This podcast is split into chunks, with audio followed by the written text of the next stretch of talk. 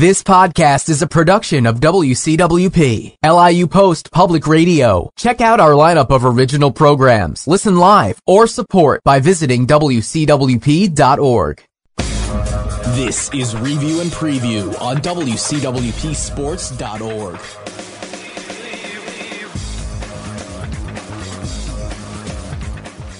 Good evening and welcome to Review and Preview, folks. I am your host, Tom Scavetta, joined alongside James Montefusco, Mike Dawes, and our other co host, Chris Klimaszewski, will be joining us in just a few moments. No Kyle Russo tonight, but we do have a fun, action packed two hour show. We're going to start off with some baseball. We're going to go over the playoffs uh, scenario. We're going to talk some college football. We're going to talk about the Jets and the Browns. Big news there. Um, very excited to talk about that, and I'm sure Mike and Clem are as well.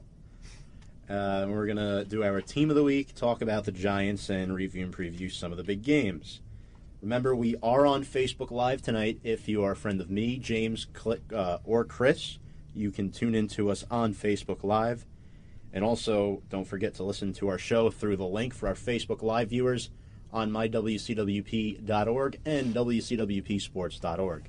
If you want to hear the callers that are on the show, that call into our show, you cannot hear them on Facebook Live. You have to listen to our live link online at mywcwp.org or wcwpsports.org. And our call number is 516 299 2030. Follow us on Instagram, Facebook at WCWP Sports. And we are podcasting again. Um, let's start off by saying um, the Mets have been quite, Im- not, I wouldn't say impressive, but they've been very respectable over the last month of the year, James. I hate to did you interrupt you, but uh, can we just talk about the Jets first? Man, you're one step ahead of me. Sorry, man. Jesus. Wow. You really want to hammer on these Jets tonight. I heard uh, Kyle Russo in the Bronx is actually two steps ahead. Oh, he is. Yeah. Wow. Yeah. this is going to be a fun show tonight uh, for everybody here in the studio.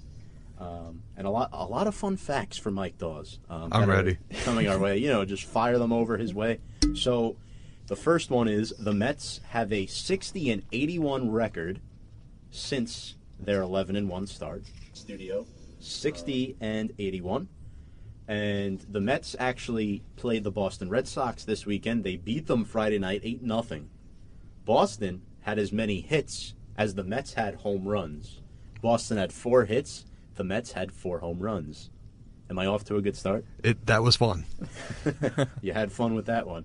Um, Boston comes, and I think the four homers. I think McNeil, Rosario, Bruce, and Conforto, if I'm not mistaken. I think those were the four. I believe so. right. And then f- Saturday, the Red Sox come back and win five to three. And then Sunday, the big duel we were amping up all weekend: Jacob Degrom versus Chris Sale.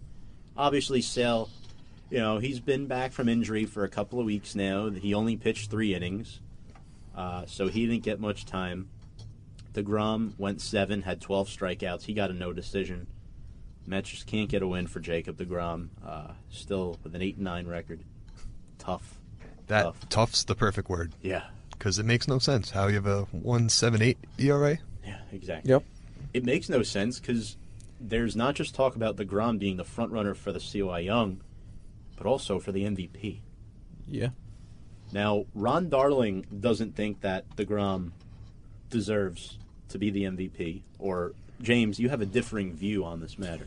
Yeah. the la- Uh, when I flipped on the Met game just to see what the score was, considering they're facing Scherzer and one of the, um, you know, see see why uh, Young candidates, Young yeah, candidates. Thank yeah. you. Words gonna come out there. um, and they were talking about the NL MVP, and Ron's like, "Well, I'm not sure if because Degrom has been up in the air about being that person, and he's like, well, I'm not sure if he should be in it. It should go to somebody that's a more on a more deserving team, on a more winnable team, and such."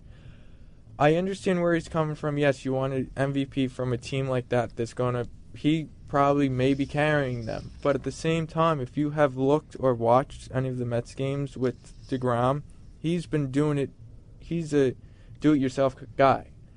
After the last few games, um, he's been, I mean, pitching phenomenal all season, like we all have seen, and then he's going out there pr- trying to produce runs himself and getting on base. So, for him to have the NL um, MVP, he should still be in the running. He, sh- in my Yeah. eyes, I don't know what I think, think. I think he has to be a candidate at this point because no one's really having a phenomenal season. But I do think Javi Baez will win because he's hitting 294, 33 home runs, 107 RBIs with 21 bags. That's pretty good. But um, if there was anything like slightly less than that, then yeah, I'd say it'd be Degrom. But Javi Baez is going off. Yeah. Yeah. You'd say he's the NL MVP this year? I I would think so. Yeah. And then you also have Christian Yelich in that running as well. Yeah. Yep, You forgot know? to look up his Yeah, stats. no, Yes. don't forget about him. Um, yeah, you know, the DeGrom has been phenomenal. It's unfortunate that uh, the season has ended up that the way it has. But as, you know, all Met fans say every year, there is always next year. Yeah. I've been saying that since like forever. Yeah. Yeah, It's been at least a decade. pretty close. Yeah. Um, yeah, but the Mets. Uh, look, it's been a rough going, but another bright spot this second half was Zack Wheeler. Let's talk about Wheeler for a second. Uh, Wheeler, who was shut down for the rest of the year on Tuesday due to an innings restriction, which kind of answers our question slightly from last week when uh, Mi- when Mickey Mouse takes out uh, Wheeler after the eighth inning, preventing him uh, at a chance for his first career complete game. Yeah. Somewhat answers it. Yeah, I just wish, you know, if, if he was going to be shut down for the year, just let him try to get that ninth. Yeah. But I have no problem being shut down. I mean, the season is long over. Yeah. So uh, obviously next year is the most important thing at the time. So that's fine. But he's he, he's had some second half. He really has. You look at his ERA; it's better than the Grom's ERA for the season. It's unbelievable. Uh, Zack Yeah. Wheeler ended the second half since the All Star break with a 1.32 earned run average, and Zack Wheeler's final record line for the season: 12 and 7, 3.31 ERA. Um, this, I think, was Zack Wheeler's best year oh, Oh yeah. In the major doubt. leagues. hmm uh, for a guy, and I want to say Wheeler started out two and six, Probably. something like that. Something that. like that. Um, but yeah, another guy also shut down. But thank you, Zack Wheeler, for a great season. Uh, Wilmer Flores also shut down arthritis in both of his knees. Kind of odd for a guy that's only 26 years Yeah. old, 27. They said it was like an- is. Early onset, I believe Yeah, it is. it's not a good thing for, No. for Wilmer Flores. Uh, definitely something you got to look out for. Um, so he'll be out, which means probably a lot more time for Todd Frazier, Jay Bruce, Dom Smith in that infield. One guy, let's talk about the outfield. Speaking of the infield, Michael Conforto. Where has this come from? Did you see what he did? That one night this week, he had one home run and six RBIs. I want to say it was either Monday or Tuesday. I can't recall which day it was. But, Not really uh, sure, but he's he's been good. Yeah. Yeah. He really has.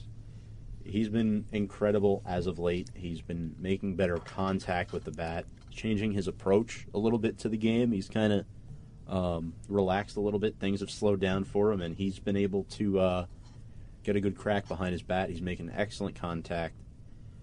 Uh, it's unfortunate that it comes at this point in the season. Yeah. The, Yeah. the problem is none of this was in June when they went five and twenty-one. Yeah. I mean, get a little bit of this. They don't lose. They don't go sixteen under for the month, and maybe maybe something happens. I don't know. Now, that's a not so fun fact, Mike. Oh, yeah. No. it's hard, In a good way, of course. hard hitting. Yeah. Um, yeah, I remember mid June. I'm sitting there at Chase Field at the Mets game when they're playing the Diamondbacks, and there was a stat that said the Mets have scored like less than a run per game on average the first two weeks of the season. I'm just sitting there. I'm like, you know, this is not. This is not good baseball at all. No. awful, awful, um, for sure.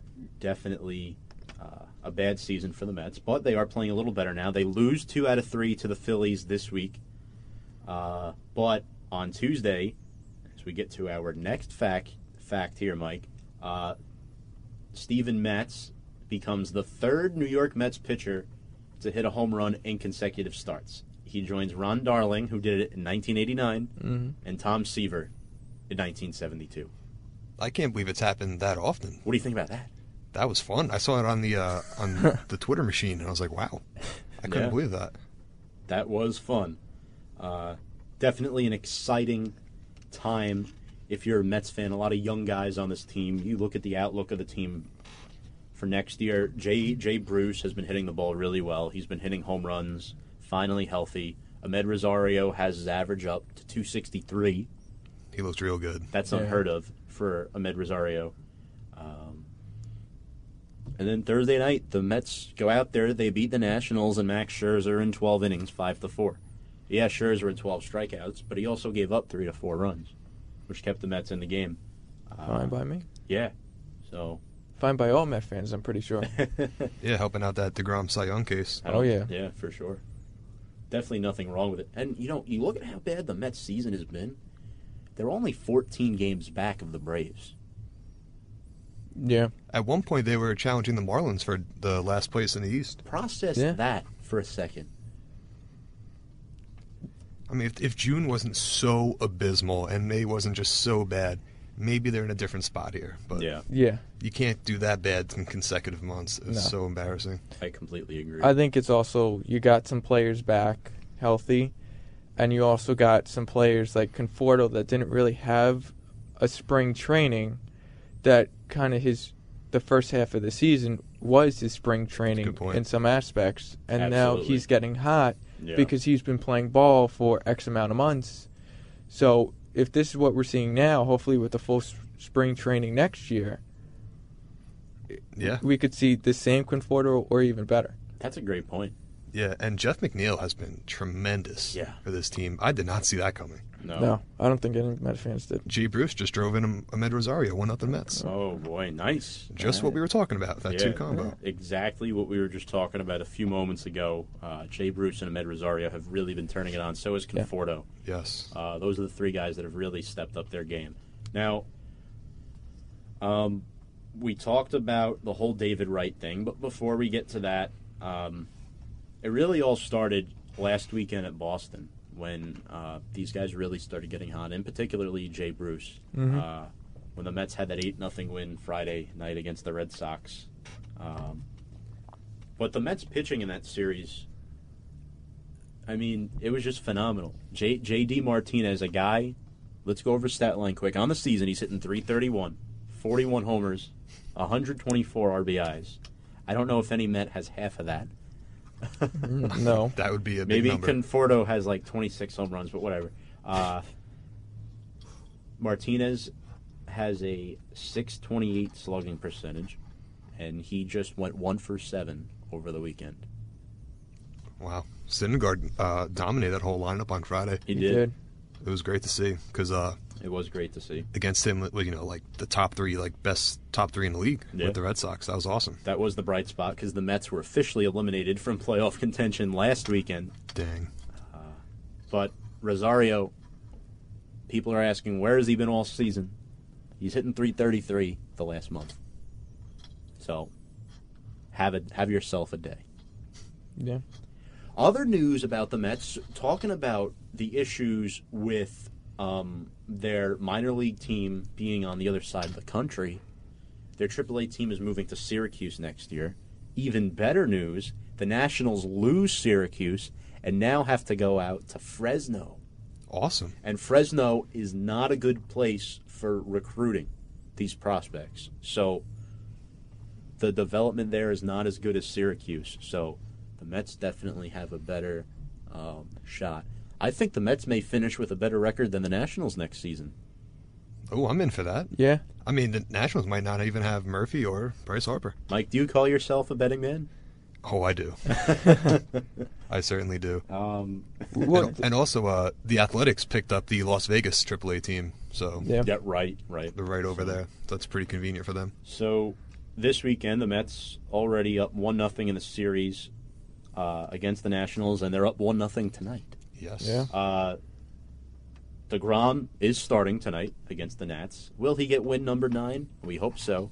Good start. Degrom only has two starts left on the season. He does. If he wants to get those ten wins, he has to go two and zero.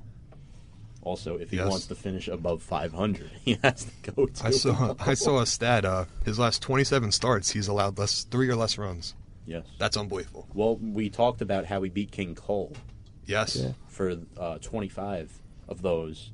That was set back in 1910, Yeah. That 108 was years ago. That was a little while ago, I believe. yeah, I don't think any of us were quite around yet. Tom, I want to point out a comment you just made when uh, he wants to get the win. Nice transition. Sure. Um, but uh, he he always wants to get the win. yeah, It's just depending if his team shows up. right. That's what it really comes down to. Mhm. Sorry to have that weird transition. No, It just popped in my head. It's all good fun for the show. Now, thinking about this, um, it'll be Corey Oswalt and Rourke going tomorrow. Mets on Sunday. All right, enough with the Mets. Let's get to the Yankees. Yankees 93 wins, 59 losses. 10 and a half games back of the Sox. They official they officially cannot win the division.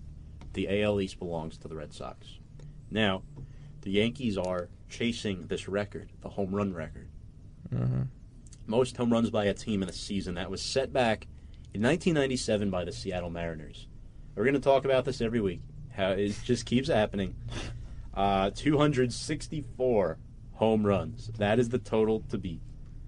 And the Yankees have 247 through 152 games. The Yankees have 10 games to hit 17 home runs to tie, 18 to break. It's 10 doable. games. It's doable. It is doable with Judge back in the lineup. Yeah. Yeah. I think with missing Judge for Oh that yeah. long time, really put now this record Yeah. in jeopardy. If you say he was in it full, like didn't get hurt, I think they would have beaten it a while ago. Absolutely. Personally, Speaking of which, the uh, Yankees have inserted Aaron Judge back in their lineup. Judge went 0 for 4 in his official lineup return for the Yankees. He was used to pinch run and um, outfield patrol. defensive replacement uh, late in the games earlier on last week. But Judge went 0 for 4. But Judge is, you know, a great guy to have in your lineup. He's he he is really, I think, the most valuable player on this team because you look at the team top to bottom. Yeah, you have Didi Andujar and Stanton, but the Yankees haven't been playing well. Not one of those guys makes that much of a difference. With Stanton, it's hard because it's first year. It's his first year on the team. Same same with Andujar on the major league Yeah. team. I think you're you're totally right because when uh, Judge was out, they were a 500 ball team. Yeah. Yeah. I mean, ju- just his name in that lineup is just enough, It is, especially when you yeah. lose his production. Because not only is he a power guy, but he hits mid to high. Well, no, high to two two hundreds. He'll hit 280. It's an easy to judge type type of line. No pun intended. Puns, love it. We had that Um, conversation last night, Tom, Yeah, about uh, we have too many of those. yeah, but but they're fun. they're fun and interesting. Uh, but yeah, um, do you? I got a quick, Salt. quick question for both of you. Do you think, um, with the guys they added to this lineup, that they were like, all right, if we lose somebody, we'll be fine. Do you think Judge is the engine of this lineup Oh, per se? absolutely. Absolutely. That if he's out, they're tanking. If he's in, they're excelling. yes. Yeah, because he gets on base at like a 380, 390 rate. Mm-hmm. I mean, you, you can't lose that. That's No. insane. Tough stuff. Um, And plus, very good defender. yeah. Yeah. But talking about a guy who's really picked things up as of late, he's kind of emerged into one of the uh, better players on this roster is Luke Voit. And he's pretty much put the Greg Bird starting first baseman debate to bed. Uh, Luke Voit, 10 homers, 22 RBIs, 649 slugging percentage, and he's hitting 320 since being acquired at the deadline. This this man has been an excellent pickup for the Yankees. Uh, Cashman made a lot of questionable moves at the deadline. Um, sometimes I feel like Cashman was trying to micromanage what the Yankees wanted to do because you look at the names on that roster. They got Zach Britton, who, yeah, he got a good save this week. It might have been last night or Wednesday night, but he has been awful since coming over for the most part. I'm sitting there watching games. He can't throw a strike. Uh, he's missing pitches in the strike zone all the time. He gets rattled. Let's face it, I don't think Zach Britton can handle the pressure of playing in New York. Plain and simple. Hot take. That is a hot take. Yeah. Um, talking about other guys that they acquired, Lance Lynn, he has been good. J.A. Happ has been phenomenal. He's Yeah. been he's been the best player on the team over the last. I'm pretty months. sure they're undefeated in his starts. Yeah, That's I mean, that's all you could ask for when you trade for a starting pitcher. Uh, not Chapman. Happ has not lost since That's unbelievable. coming to the Yankees. He was 11 and six coming over. Now I think he's either 16 or 17 and six. I think he's won 16 games. Um, and the Yankees actually broke another franchise a franchise record last night. They broke their own franchise record for home runs in a season. Luke Voit did that. So uh, the record I believe was 245. They now have 247. The previous record. Um, but the sign of concern now, with basically nine to ten days left in the season, basically a week and a weekend, uh, the Yankees are one and a half in front of the A's for the wild card spot. That close. And the Yankees just lost two out of three to Toronto this weekend, a team in fourth in their own division. That's not good. That is unacceptable. Unacceptable baseball by the Yankees. Terrible ball. Bad, it was a bad series for sure. It was. Especially you know Toronto. Like, come on, you got to Yeah, beat up Toronto. on you got to beat up on the bad teams in your division. Yeah, absolutely. And if they you don't beat they've up done a on bad those, job at that all year. yeah, they really have not done a good job on beating the bad teams. They're so competitive against teams like the Red Sox, the Astros, Yep. the Indians. But when it comes to those, that's what separates the good teams from the great teams. You know? Yeah. It really speaks for itself, which is why the Yankees may not even win the wild card game at this point. Hey, that one game is a toss up. Anything could There's a one and a half game difference. They might not even be home. If, if, They could be on. They could be. In, Who do you uh, throw out there on the road? Tanaka. oh, I guess Half. Tanaka. Or Tanaka has been nearly unhittable. Nearly unhittable since the deadline. I'll tell you what though, That's who I picked a flying couple weeks to, ago. flying to Oakland for that game, yikes! Jet lag. That is Yeah. going to be that might be disaster. That's alert. going to be brutal because you look at their bullpen. They just acquired Familia as their setup man, and Blake Treinen, who's been absolutely Oh, he great. is.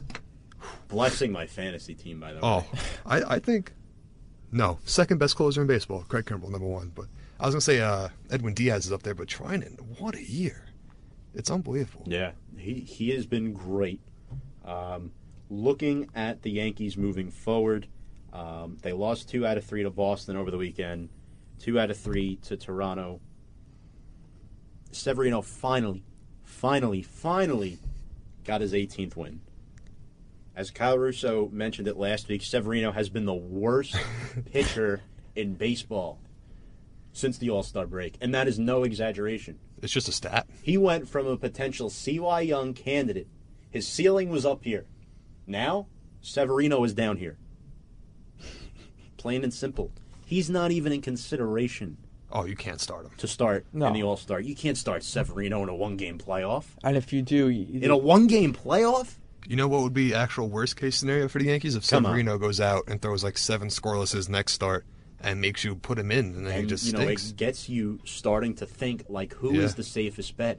The only two pitchers that have really been in this situation are Tanaka and CC. Can't- I mean, obviously can't start CC, but yeah, you know, and right. Happ is on a new team. So I- I feel like the unfamiliarity of the playoffs for Happ can potentially get to him because there's some teams that are really good in the regular season that are not good in the playoffs, yeah, like the Washington Nationals yeah. yes, in Mhm. recent years, as you know. Um, but that's something to definitely look out for. Uh, another thing I want to bring up too, Andujar, second Yankees rookie infielder with 25 plus home runs in a season. Mike, did you hear what I just said?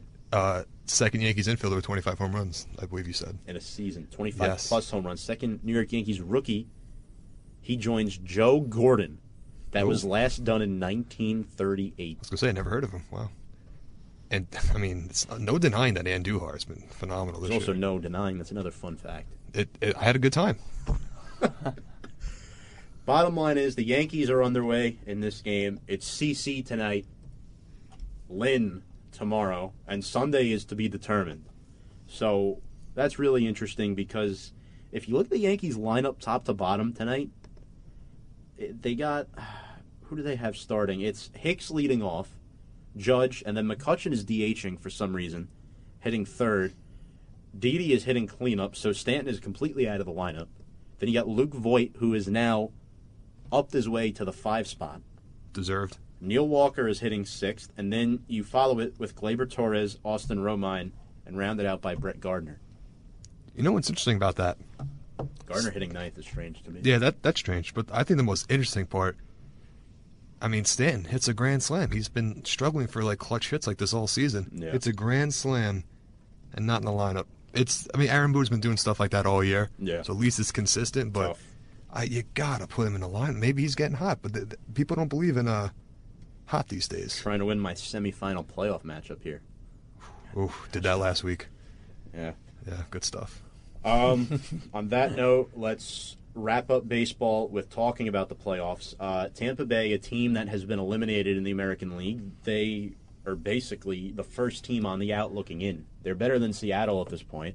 They've been really the hottest team as of late in baseball. You look at the impact Blake Snell has had on this team as Mike Dawes is getting very intrigued with his laptop over there. Oh, um, just my idiot friends losing bets. Nobody is safe on the show. Nope. No, yeah, no. I mean, well, when when you check the account and it's minus seven hundred dollars, someone made a bad bet. That's all I gotta say. Um, Now, That's crazy. It looks like the American League is set in terms of the playoffs, but the Tampa Bay Rays and Blake Snell, they've been absolutely really impressive. Blake Snell, I want to say he still has the most wins in the American League. Twenty, yes. Yeah. 20. He had 19 last. Oh, man. Yeah, and he has a one nine seven ERA. AL Cy Young? Oh, absolutely. Yeah. You said 197? Yes. What? All right. Well, your reaction maybe. Facts don't lie. I'm pretty ninety five percent sure, but yeah, he dominated Texas, I believe, in his last start to get his twentieth win. Yeah, but it's Texas. Yeah. They just fired their manager. Oh Ban- yeah, uh, disaster. Banister? Yeah. Yeah, So, twenty and five, two hundred strikeouts clean, one nine seven ERA, and a .97 WHIP. wow. Wow, Yeah. that's fantastic. It is fantastic, and you know we're getting around the time where the season ends. Managers start to go. Buck Showalter Yes. will be gone for the Orioles at the end of the season, and then of course Banister for the Rangers. Uh, two of the worst teams in the American League. Um, playoffs, though, Boston has clinched the American League East, 104 wins on the season compared to just 49 losses. Absolutely a monster year for the Red Sox. Um, last night they won 11 to 6 and when, when they clinched the cleveland indians the first team to clinch a division this season remember we were talking about all year that the indians would be the first team to clinch a playoff spot because of their division how weak it is it happened to be the case only by you know a few days but it happened uh, they beat detroit saturday 15 nothing yikes Yikes. um, but there is still seeding to be determined for the American League, not just the wild card spot. But what about the AL West? Houston has not clinched their division yet. They're only three and a half games in front of the A's. Imagine if the A's win the AL West and then the Yankees have to go to Houston To for the see wild Ver- game to see Verlander. to see Justin Verlander. Wow, I didn't think They're going to lose way. solely based off the Kate Upton effect.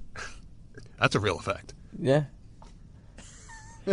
you know that makes it's it, not even fun because it's true. Well, all fun facts are true, but if That's a good point. I'm not a Yankee fan. Well, none of us are in this room. But if we if that was the case, within the la- next week, the Yankee fans are scoreboard watching the whole entire week yeah. just to see where they land if they're home. Now, if Yes. personally I was in their shoes, I'd be freaking out. I'd be like, "Is this team for real right now?" You know, but that's only me. Yeah. Um, let's get to the National League playoffs. That's kind of all over the place at this point. Uh, it looks like the Braves are going to come away with the East, uh, the Cubs in the Central, It concerns me because Pittsburgh is starting to win again. They've won seven of their last ten. Five in a row. They're not out of it, I don't think, but they're close to being out of it. Well, they're out of the division. Yeah, they're still in contention for the wild card, but you have the St. Louis Cardinals and the Milwaukee Brewers as well. Um, and then in the West, you have the Dodgers, who after last night they are now two and a half in front of the Rockies. So, And the Rockies are only one and a half back. oh, and back to the A's for a second. Don't forget they beat the Angels last night, twenty-one to hmm. three. Wow. Twenty-one to three. I mean that that Process that. that A's offense is unbelievable. Out Who of do, you, nowhere. who do you start with? on, Da- on the Athletics. Oh, you mean their offense? Yeah. Yeah, I mean from Matt Chapman to Matt Olson to Khris Davis, it's unbelievable. Don't forget about Piscotti. Piscotti, Jed Lowrie's going off. Jed Lowrie's had a great year. It is crazy Um, over there. Yeah, so the, the National League, you know, former Met Daniel Murphy actually had his first career leadoff home run yesterday. Cubbies. Yeah. yeah. Uh, Nice. can Murphy lead the Cubs to another World Series? He did well in that park a couple years ago, as we know. I think the Cubs are the odds-on favorite in the National League. Yeah. Cubs or Dodgers, or Dodgers. Yeah. the Dodgers are getting hot now. Yeah. They they they were one and a half back of Colorado last week. Now they're two and a half in front. So if you think about that for a second, that's a four-game Swing. swing.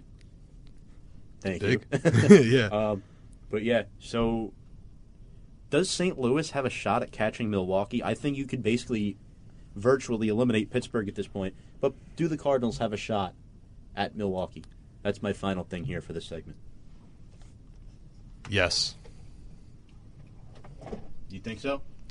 Oh, I do because they, they got the bats. Matt Carpenter, he was in heavily uh, NL MVP conversation, but he cooled off a little bit. But they're just a solid team, so I think they could catch the Brewers. I mean, eh, they're three back. I think they will hold on to that second wild card spot though, because Colorado doesn't have the arms to make up a game and a half. I don't think the rest of the way. And I do think the Dodgers will hold on to the West. Yeah, Right. I definitely I definitely agree with you there. I, I just I don't see anyone catching LA at this point because yeah, Colorado's been impressive with Blackmon and Nolan Arenado, but with the exception of that, the Dodgers clearly have the better team. Clearly. On mm-hmm. that note, we're going to step aside for a quick break. When we come back, we're going to talk a little college football. You're listening to Review and Preview here on WCWP Sports.org. I feel the master. I feel we Y'all ready? Ready? Well, come on. come on. Good evening and welcome back to Review and Preview. We are ready to advance to our next segment in college football, but before that, Yankees lead 2 0 over the Orioles. Didi Gregorius with the RBI. Uh, Kyle Russo's having some fun in the Bronx right now. Yes. Yeah. Doing well. However, he is not very high on the Yankees uh, and their playoff hopes right now, so No. definitely something to keep in mind moving forward. Let's get to college football. Mike, I'm going to start with you. You were on the edge of your seat Saturday. You, you were blowing me up the whole fourth quarter. You're like, all right, they're, they're going to lose. That's it. That's thought it. so. TCU has this. And then all of a sudden, Ohio State goes up by double digits, and Mike Dawes is functional again. Correct. I mean, I was. It was the classic Ohio State scare because they their offense just stopped. They couldn't really do much on defense. They usually, when they lose, it's usually when a team is faster than them. And TCU, they were working fast, they were running fast, and then eventually Yeah. it slowed down at the end because you can't really keep that pace all game or a team Yeah. like Ohio State. But big, you know what? Huge defensive plays by Ohio State in this game with the turnovers. Just they're, they're unbelievable. It was such a good game. Yeah, very uh, disappointing if you're a TCU fan because Yes. this was the last game without Urban Meyer, uh, I believe, right? So he Yes. will be back this Saturday. Uh, what are your thoughts on that and the momentum they get from beating an excellent football team in the TCU? Yeah, TCU very good, very fast as I said, but now they're coming home versus Tulane, I believe. Huge favorites. I think they will steamroll them.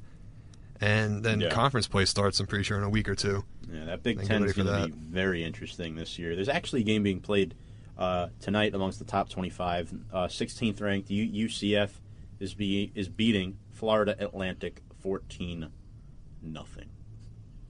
Um, definitely surprising. And what's been a team that's really flown under the radar has and has been really impressive is Boston College. BC. Boston College is now ranked at number 23. When was the last time Boston College was even ranked? I have no idea. The Matt Ryan era? I think he went there. I don't know. He did. Yes. He maybe did? something like that. I have no idea, though.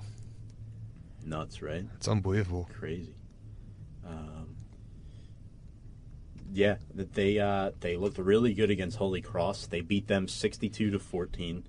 Um, but yeah, they've been really impressive. They're 3 and 0 on the season. They do play in the ACC, you know, conference with you got Clemson, Florida State, Wake Forest, Syracuse, Louisville, those teams.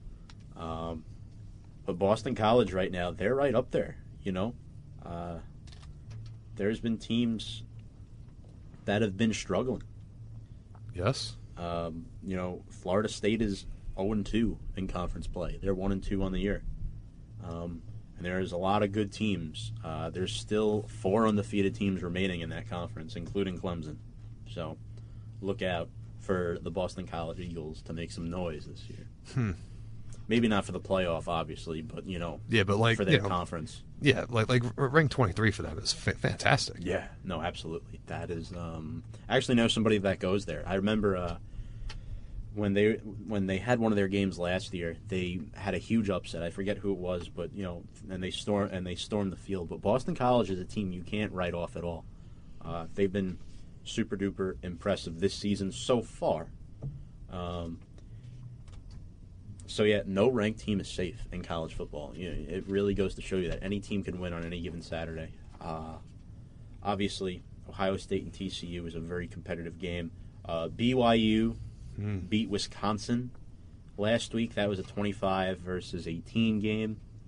Uh, BYU led by Tanner Mangum, who is not really much of a passing quarterback. They're really more they hit you with their ground game, but uh, Wisconsin, man, I don't know.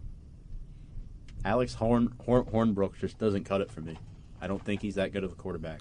Um, but Yeah. Jonathan Taylor, I believe he's, Oh. a, he's a Heisman Yes. candidate, right? He, he went. He's good. His lines uh, last Saturday was 26 for 117. And uh, Wisconsin, I mean, they they're in the Big Ten East, I believe, which Yeah. is the softer one. And I mean, their season's probably over. They they they can't lose a Yeah. game in that in that side of the conference, in that division. Yeah. they can't. Especially to a BYU. I mean, they're done.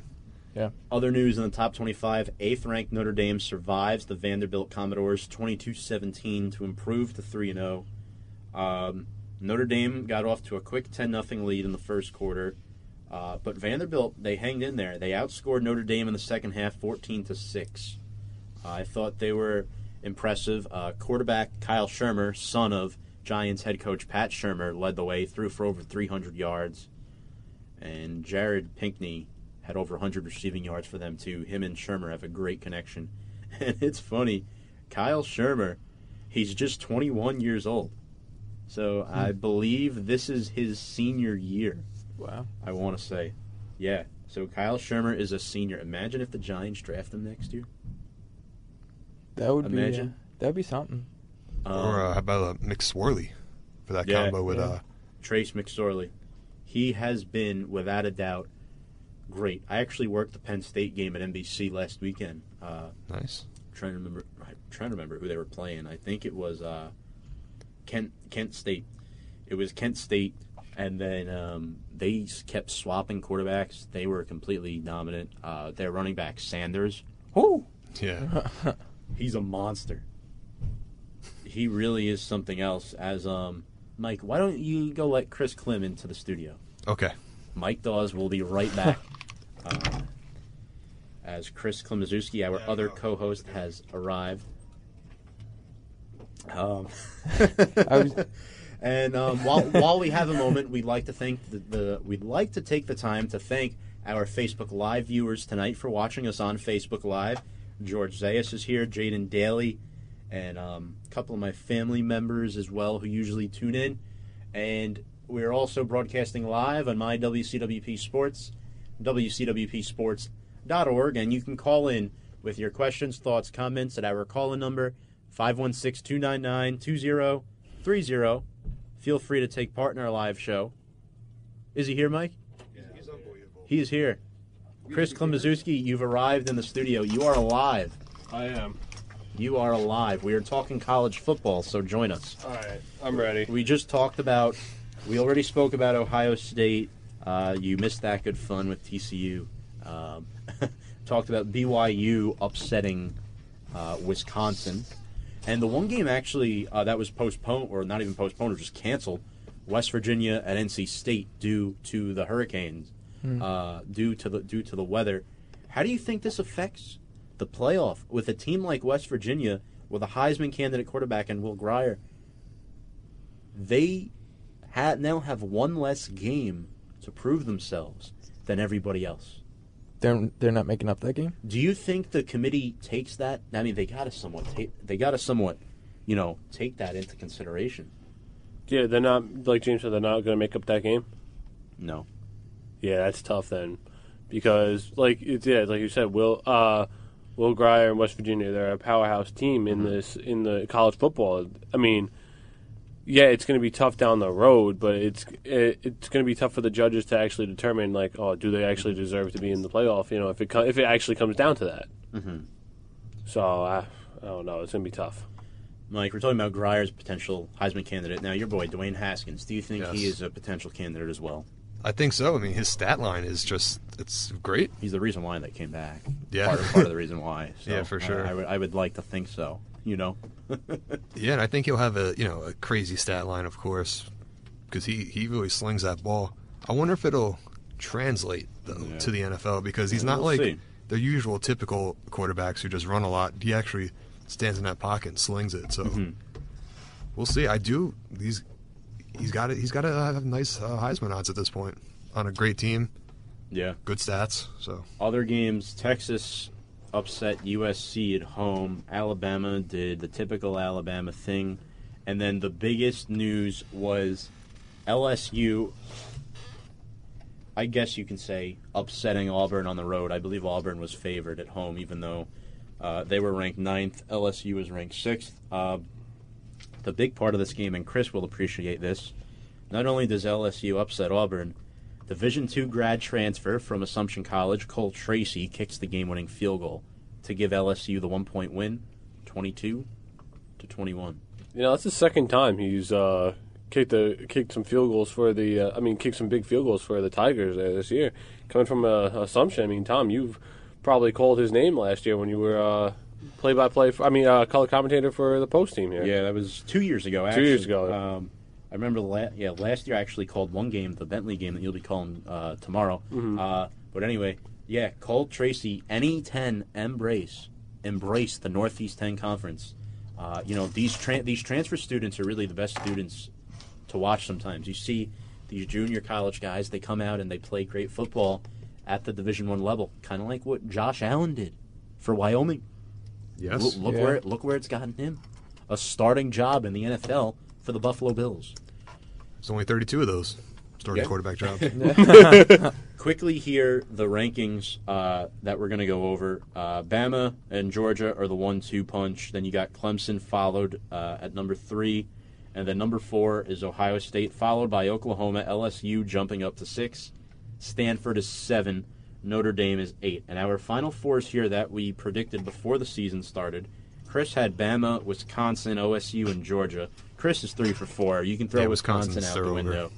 Uh, yeah, I mean, look, I didn't picture them being like this. I had them, you know, I I didn't think I had them coming in as the four seed, but I didn't think this. I mean, Bryce Love is an animal still, but even with that, I mean, Bryce Love, no, Jonathan Taylor. Sorry, excuse me, got the running backs. Two great running backs. I mean, but yeah, I mean, it's kind of hard to put them in now. Look, at least you're not like me, Kyle, and James, who all pick the same Final Four in Georgia, Alabama, Clemson, and Penn State.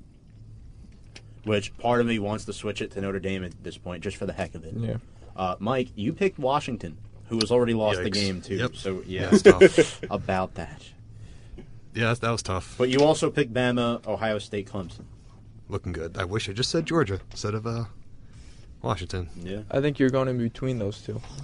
Yeah, I well, like- originally I said Miami. I'm glad I switched Miami. That Yeah, would have been tough. You, Good tend, call. you, you you tend to make last minute d- uh, I do. d- decisions on the show. I had trouble getting that out. Um, yeah. So, look, big games this weekend for college football.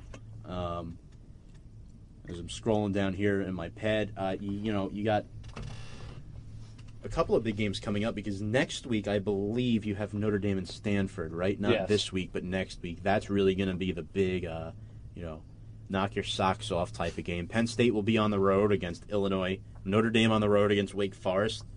23rd ranked Boston College hosting Purdue. Miami is home. Ohio State, LSU on the road against LA Tech. Uh, really, Stanford and Oregon is going to be the big game this week. Seven versus twenty. Stanford on the road. Stanford's got their hands full the next couple of weeks. They got on the road at Oregon, and I think they're is Stan is Stanford home against Notre Dame or are they on the road? I think they're on the road. Um, Stan, no, Stanford's coming to South Bend. I think so. Let me just look it up real quick just to be sure. Also, this weekend, the return of Urban Meyer. yeah. Very excited for that. Oh, and don't forget next weekend. You yeah, Notre Dame is home. That is confirmed. And next week you got Ohio, Ohio State, Penn State at Penn State, and then you got. BYU, who just upset with Wisconsin last week at Washington. Revenge game for Washington. Yeah. Um, so that will do it for our college football segment. Uh, Chris, I'm going to give the floor to you here for a second and talk about who you think might be a potential surprise Final Four team.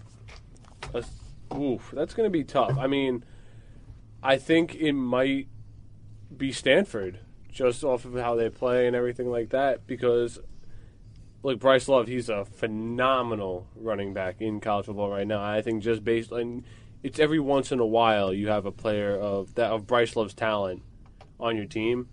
So I think they'll they'll make some upsets. I mean, I really hope they don't upset upset Notre Dame, but Notre me and Notre Dame are on a whole nother uh, topic. But I think Stanford could be the team that that surprises everyone and sneak in as a four seed. Well, you're wrong. I think it'll be LSU. Is more likely. Yeah, I, I no, Mike, I agree with you there as well too. I mean, LSU's been playing phenomenal. Coach O is coaching his mind off right now. I mean, no one expected uh, LSU to play this well, and they're playing phenomenal. That's just a fact. Yeah, it's, it's no, I agree with you too. But it's not fun. It's not, fun. Not fun. Did we have any fun facts? Did I miss anything? Oh. We did. Oh, Oh, you boy. guys are fun My facts. We'll catch you up during the break. When we Alright. come back, we are going to talk about uh, the Browns won a game. You did? Really? We, we have to talk about that. They did. Yes, we oh, do. We're gonna spend Oh, some time on that man. tonight. All right. We're you're oh boy, I'm so excited I can't even pronounce the call letters of the show. you're listening to Review and Preview here on WCWP Sports.org.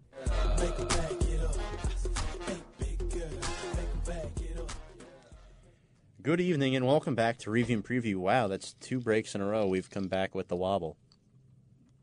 It's a great song. Yeah. You know, I, we on, we usually only use that when Jay Was is here, John Wasserman. But uh, J- James Montefusco running the board here tonight. I'm Tom Scavetta, joined alongside Mike Dawes and Chris Klimaszewski, as well as James, on the board here on Review and Preview on mywcwp.org and wcwpsports.org here on the LIU Post campus in Brookville, New York. Remember, you can call in 516 299 2030 with your questions. Take part in our live show. We'd love to talk to you. Now let's get to this is going to be my favorite segment of the show, man. Uh, I couldn't sleep waiting thinking about this. 635 days. Does that sound fa- familiar, Mike? I don't like the way this is starting. That's an inflated number. This team should be 3 and 0, the Browns, if they had a good kicker, a, a decent kicker, and they're 3 and 0. So I already feel attacked. How about that? You feel attacked. I feel attacked. The Jets I don't lost like to the you. Browns. Yeah. yeah, no, they certainly did. How did this happen? How? E- explain it to me because I, I came home the last two minutes of the game and, and caught it. I, I, I didn't I didn't watch the uh, you know the downfall of the empire. That was Sam Darnold and his uh, Knights up front in that Jets offensive line. Yeah, well, I mean, the the first half was was perfect, for, uh, 14-0, and then Yeah, I The- saw that. They're the- up fourteen. yeah, Yeah.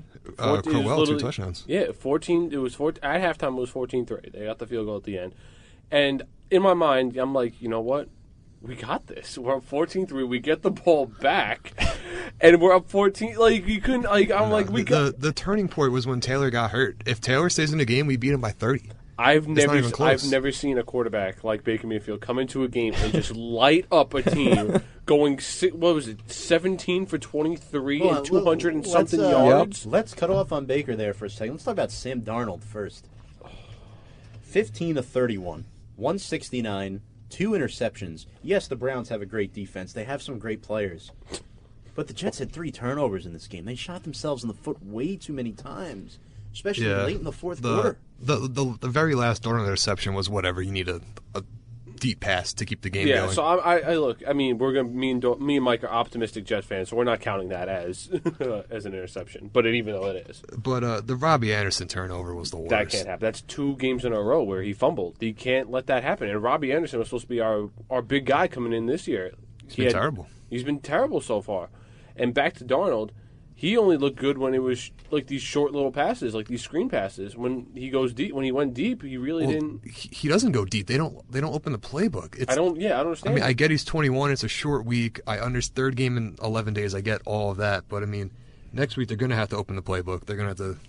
We on- we've only saw, saw seen him throw the ball that one time, and, and one time, and it was for Robbie Anderson on a 35 yard touchdown. That was really the only time we. Yeah, and uh, in the game, he threw nine passes behind the line of scrimmage, to, and compared to only eight past 10 yards. I saw that on Twitter. That's unbelievable.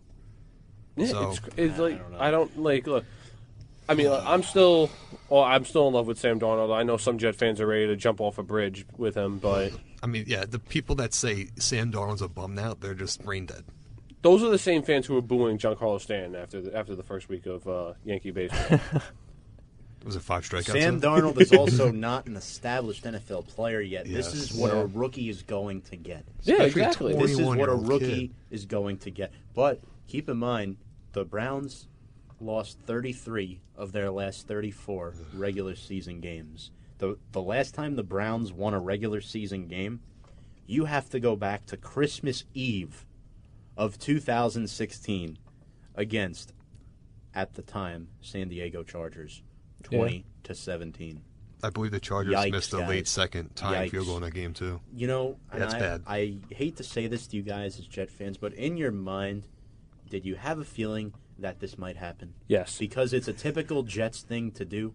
Me and Mike were texting about it before. We were just like, "Yo, the Jets might lose this game," Look- but we really hope we don't. They don't. I'm somewhat with you guys on this because my mother is a Jets fan, and I was watching the game with her, and she's like, "Oh my gosh, this is actually going to happen."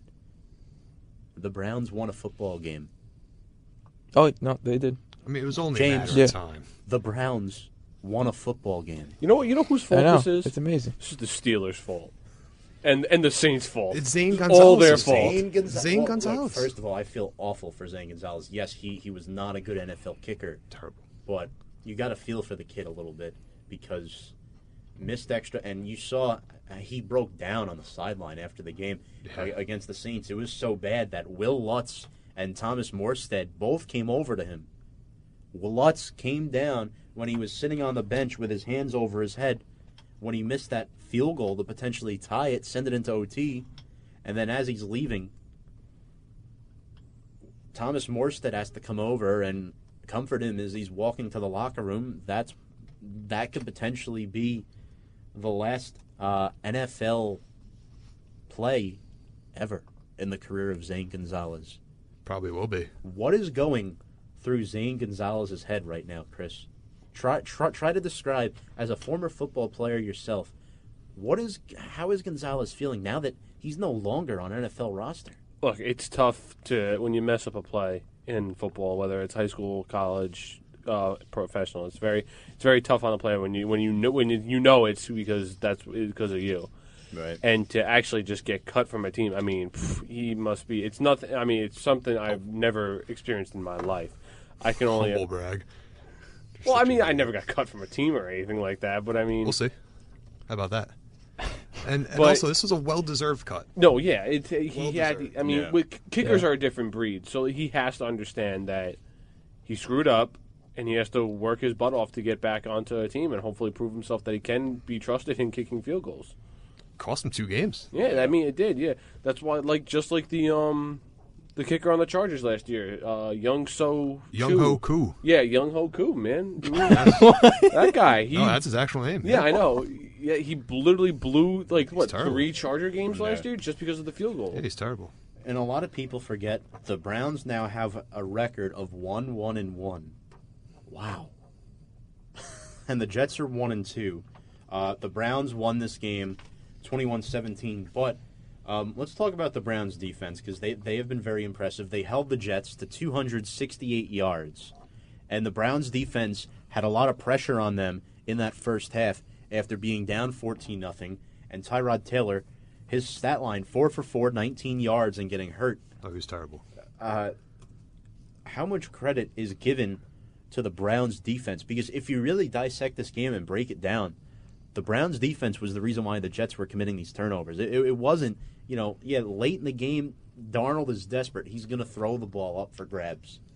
And that's why he threw that second inter- interception. But, uh, man, Cleveland's defense, it really kept them alive in the second half and propelled them to victory. I mean, My, Myles Garrett is something else. Oh, yeah. I'll Yeah. just tell you that. That's And the first interception from Darnold, he got whoever was on Spencer Long got pushed back right in Darnold's face. He had to throw a bullet on his back leg. That was intercepted.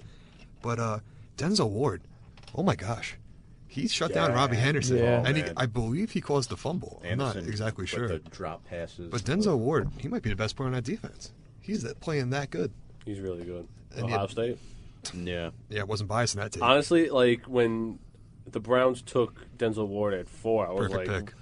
I mean, now in, in hindsight, yeah, it's a great pick. He's playing phenomenal. But I, at the time, I was just like, really, Denzel Ward? Like, Well, you know, you're uneducated, so I thought no, because I figured they'd go after Bradley Chubb, him, Chubb and Garrett on that mm-hmm. D line. That's Yeah, what but I figured They they don't would have do. any. They didn't have any corners. Yeah. I know, but yeah, it, this is great. It's just it's it's really bad because the the Jets came into this game on a short week. First of all, um, you talk about losing to Miami on Sunday. Uh, the Jets were down in this game twenty nothing, um, and then they ended up losing twenty to twelve. Uh, you know, Tannehill had a solid game. He had Darnold threw for over three hundred yards, but he threw two picks, then two. Um, you know, a rookie type game for Sam Darnold. Uh, he has not been smart with some of his throws. Week one, he looked good, but Darnold has five interceptions. Darnold has the most interceptions in the NFL, I believe, right now, if I'm not mistaken. probably. Uh, oh, actually, definitely probably because he played an extra game. Yeah. Yeah. So certainly. So, you know, it's definitely uh, alarming a little bit, but this is a young kid. He's a very young kid. You know, he's the s- youngest starting quarterback for the Jets since when? Like s- before the merger? Since the um, Right? Oh, who's I saw the name. I can't remember who it is, but yeah, you're right. You're absolutely right. Nuts, man. Yeah, I believe he turned Nuts. 21 over the summer. He did. Yeah. he He lit- did. Yeah. He's a baby. He really is. He still has a lot of potential. He still does. Yeah, you know? I mean, I'm not. Th- th- these So- these games, I don't even. It's not even concerned that he's going to be bad. I, it's gonna. These games are going to happen. There will be way Yeah. more of these Yeah. too. But when you're in a category where um, you're in line with the interceptions total with Case Keenum and Matthew Stafford, well, Stafford had four in the one game. Yeah. He looked Yeah. much better last week. But uh, Darnold, you know, through three games, three touchdowns, five interceptions, 700 passing yards. He's been sacked seven times. He has a 60% completion percentage. Isn't bad at all Not bad. No. for a rookie at least. Um, so yeah, I think the issue right now with Darnold is throwing the ball down the field. I think Yeah. he's you know he's definitely the type of guy that uh, he's gonna throw the ball up for grabs once in a while. He's a very fearless quarterback, which is something you like to have if you're the Jets. But talk about Miami last week and. You're down twenty nothing, and then your mindset after you lose this game to Miami is you're on a short week on the road at Cleveland. You know you have to bring in your all, and then you're up fourteen nothing. You couldn't have asked for a better start, and then it all just goes downhill from there. What led to the demise? Was it Baker coming into the game really, or was it something on the Jets' end that led them I, to this? Loss? I think it was Baker. It- yeah, it's clearly so? look. You saw the even the you just felt when Baker came in and he threw that first pass, it, you could felt something that Yeah. something changed. it was like a new era of Browns football. Literally came Oh, That's in. so dramatic, but, but it is though. no, it's, no, it's dramatic because when he got sacked and lost that ball, and the Jets didn't pick it up, that would have changed everything. If So they you you could say that, My or when Duke this. Johnson fumbled the ball. Yeah, but that was like earlier. I can't Are believe they, Bonito got a Have- nine-yard run on have that. some No, Jet, they called it back. I know. have but- some Jet fans jumped ship that they're already looking forward to the 2019 Mets when the 2018 season isn't Yeah. even over? Oh yeah, I already know that. For those that, By the way, the Mets are up two to one. Jay Yes, Bruce, Jay another Bruce. RBI. Jay Bruce. Jay, Jay Fantasy Bruce been teams. man. For those that wa- that paid like that, no uh, barstool sports. Uh, one of the guys on there, KFC. He's a big time uh, Jet fan. He already he already canceled his season. He's like, I'm done. This Who is over. cares? He's such a fraud. I don't care what he has to say. But with the Jets, what really hurt them was a short week. I uh, You can't make the short week argument because the Browns. I was literally in the middle of a sentence, so um, can't make the short No, week yes, I can. You ready for this? We're also home. Short week. Yeah, exactly. We have to travel, so you know another uneducated opinion. So short week. Prepared for Tyrod Taylor for all that time to just to get thrown Baker Mayfield. Yeah, That but counts. I don't know what you're talking that, about. but uh, according to Todd Bowles, same is plays he- same plays were being run. Okay, but so he- it doesn't matter. So he's not. He's not going to say, "Oh yeah, well we didn't prepare for him," because that makes him look terrible. It's just coach talk. yeah, obviously, but I mean. Guys, the Jets lost to the Browns. Oh, I don't. I don't like that. Look, I knew coming into this game, I'm like, you know what? Even if we do lose, I talked myself up to it. I'm like, you know what? If the Jets lose, I'm fine. Because you know what? Next year's are, our are you really fine? No, I'm not. But None of the Jets fans are. I'm not fine. This is a ba- this was a bad loss. And you know what? Like, it's one thing, you know, if like we lost to the Browns and they beat the Steelers or the Saints the past two weeks. But, they outplayed both of The those. The Jets teams. finally got exposed their offensive line last night, playing Oh, a really Yeah. good defense. It really th- there was no offensive match. line's not good. The Jets' offensive line is almost as worse as the Giants.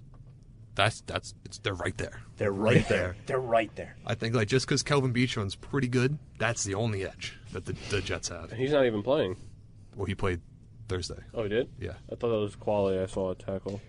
Let me say something. When when I look Sure. at this Jets team, well, when I look at the Browns, they could have easily won against the Steelers. Yeah, They could have Yes. easily won against, the Saints. who we all picked for the Super Bowl. So Most of and us. then Falcons. obviously w- they won last night. But if you look at it like this, the Jets fans have to realize the Browns could have been easily three and zero without the mistakes. It was eventually it was eventually time that these Brown this Browns team was going to put it in a different gear and win. It just happened to be against the Jets. Unfortunately, of course, ev- any team, any fan would want it against obviously a different team.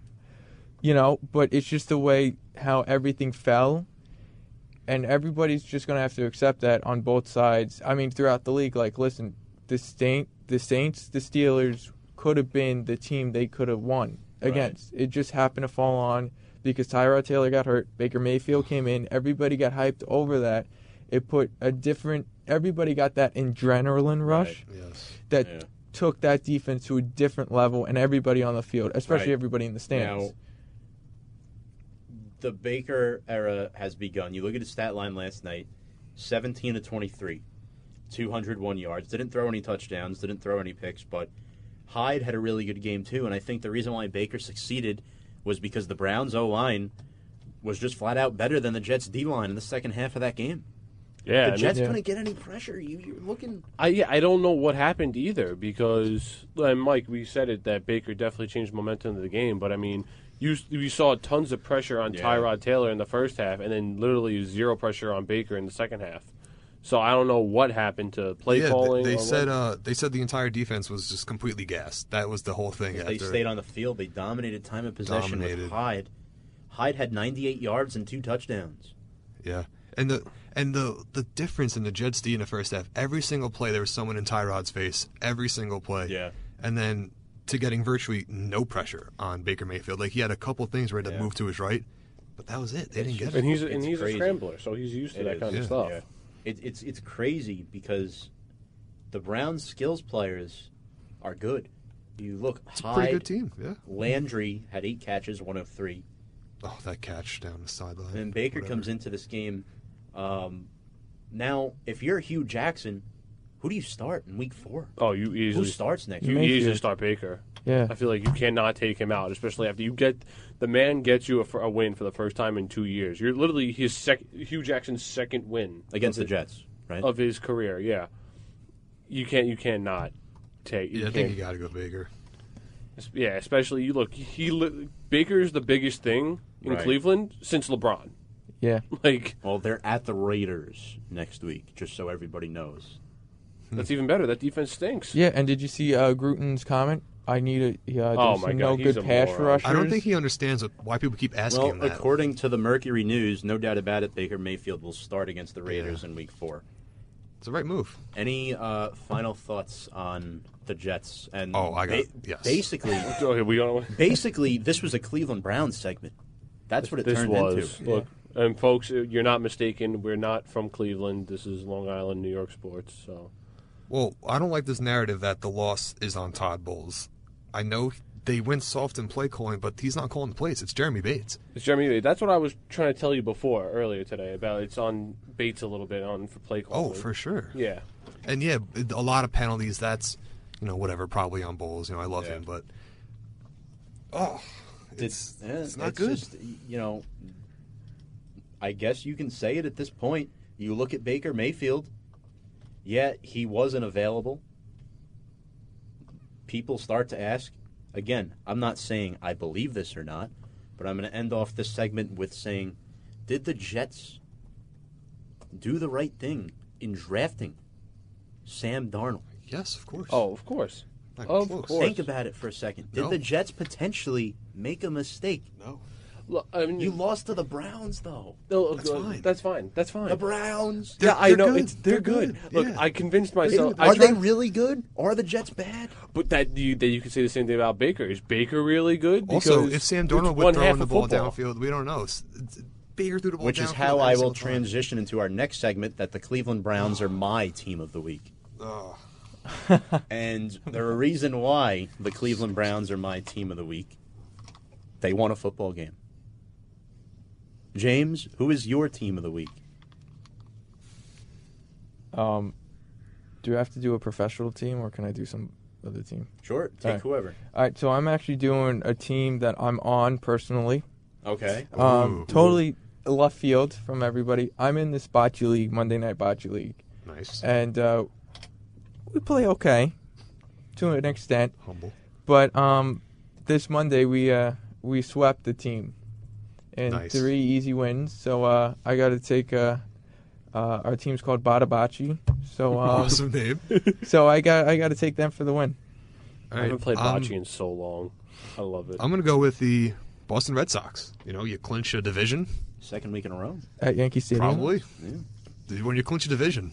yeah, No, Chris took him last week. I took them last week with 100 wins, but I'm going to take uh, the Chiefs this week, be just solely Pretty on the fact that I was 100% wrong on Patrick Mahomes.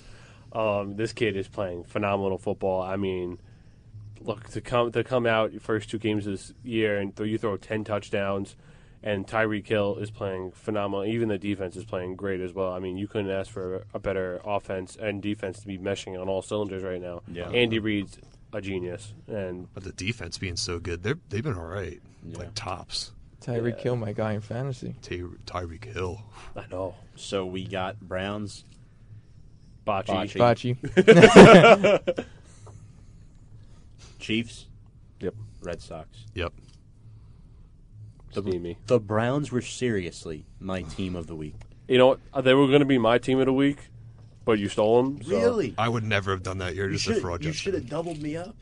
Look, they were. They look. They flat out played better than the Jets did. Yeah. It was In the just- second half, yes. In the second half, That's yeah. Chris Klim saying that. On Look, that note, they just flat out did it. I mean, I can't They believe they were favored. Vegas knows credit to the. Browns. Um, look, it, it- the team won a football game. You gotta, on a non-biased standpoint, you gotta let the team have their moment because they suffered through so much pain the last two years. oh yeah, those beer fridges were open. Those oh, they, yeah. those those fans definitely um, deserved it last night because they sat through all that misery for the last two years. We're going to step aside for a quick break. When we come back, we will talk about the awful New York Giants. Oh, Um, and Screaming. you're listening to review and preview here on WCWPSports.org. Welcome back to review and preview, folks. I am your host Tom Scavetta, joined alongside Chris Klimaszewski, James Montefusco, Mike Dawes. Um, that was a rough segment. Rough, I, d- I did not have fun. rough, rough. Dog pound. You know, we talk about fun facts. That was not a fun segment. It, it had it had to be done, but um, now we will mutilate the New York Football Giants. I'm I'm fine with that. This will be fun. This will be fun. Yes. Not as bad as losing to the Browns. Well, you're 0 2, so. I'd rather have the one Eh, win. you Giant- lost to the Browns. Giants Browns. also won a Super. Bowl after being 0 2 back in 2007. We is, did. is that a fun fact? I didn't have fun. Uh, all right. It was fun for me. Okay, Tom. so the Giants are 0 2. They lose to Dallas 20 to 13. And this game was not good from the beginning. Um, the offensive line was garbage. Uh, it's deplorable. I think that's a good word to describe the Giants' offensive line. Deplorable. It is. Deplorable because nobody is good besides Nate Solder, who's halfway decent, but that's one guy. That's one guy. Yeah. Jon Halapio, the starting center, goes down.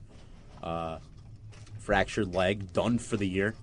Where's Brett Jones? oh, wait a minute. He's in purple now. Ooh, who traded Brett Jones? Dave Gettleman. Hmm. All right. Yeah, it's not good. Look, I said it all during the before before the season started. That's great. You can sign Nate Solder and draft Willie Hernandez. That's fine. But if you still have two revol- uh, turnstiles at center, right guard, and right tackle, it's not going to help you at all. It's proving me right almost so far. Because and also Solder and Willie Hernandez have not been playing up to up to their hype as well either. Yeah. The Giants, there's a good chance they may have a top five pick again in this year's draft. Uh, I don't think they'll have number two again. I don't think they'll be that bad because you look at the Bills and the Cardinals. I think the Giants will be better than three and thirteen. They're going to win games in the later portion of the season. That's where I think they'll win maybe four or five games because their schedule does ease up after these brutal first eight weeks. But um, you know, you look at this game, and this is actually a fun fact. Uh, the Giants are 0 and 22 in the last 10 years when trailing by 10 plus points at halftime on the road. That is the worst in the NFL winless. That was a fun fact. And Eli Manning's pretty clutch quarterback, so what's going on over there? Yeah, yeah. You know, it's uh, that offensive line, man. it's Yeah, crazy. no, it's tough. You know. You know, because people, yes, Eli Manning admitted, yeah, it's it's a combination of everybody. That's why we're not winning games. Eli Manning is the fault a little bit, but if you really look back at the film, coaches from the other team were looking back at the film. It really is the offensive line. It's just that bad that it makes Eli look this bad. Why he's a lower tier quarterback right now. Uh, and I've been saying this since last year too. Look, you can put all the weapons you want around Eli. You can put Odell, you can put Julio, you can put you can put Jerry Rice. I don't care who you put around him. If you don't have an offensive line to protect him, he's not going to get the ball off. And he, No. and whoever's run the ball, in this case Saquon Barkley, he's not going to run. He's not going to get many yards. I mean, look, don't get me wrong. Saquon's great. I love Saquon. He's definitely a workhorse. He he hustles on every play, and he'll he'll be fine. But unless you get more offensive linemen behind in in front of him, we don't know what he can actually do. I expect the top two picks in this year's draft to be offensive linemen. You would think. You know, you would think because I mean, yeah, they got Will Hernandez, but he even blew one bad uh, sack Sunday night. It was really bad because the Giants trailed this game twenty to three to Dallas, twenty to three. Yeah. Guys, the Giants are bad. The Giants- Giants are bad, Look, and this is I knew this. and I I, called this. hate, I hate to jump to assumptions two games in, but I'll say it again. The Giants are bad. Like they are a bad football team. There, there is really they have a new toy in Saquon Barkley. They have a new head coach in Pat Shurmur. Yes, the new environment is there. That what makes that's what makes you think that they'll win more games this season.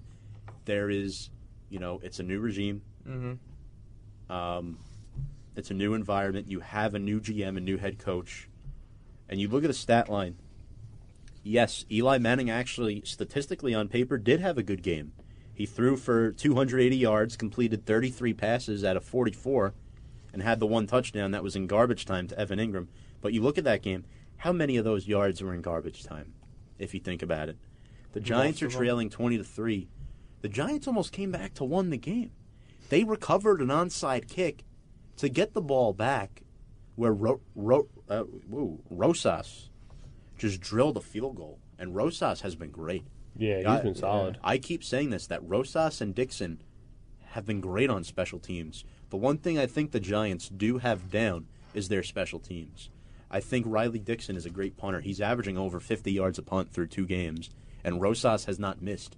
He was perfect his first two preseason. Yeah, he was a little shaky in the regular season last year, but he's come around year two. His kickoffs are really solid. His extra points, he hasn't missed. The field goals are good.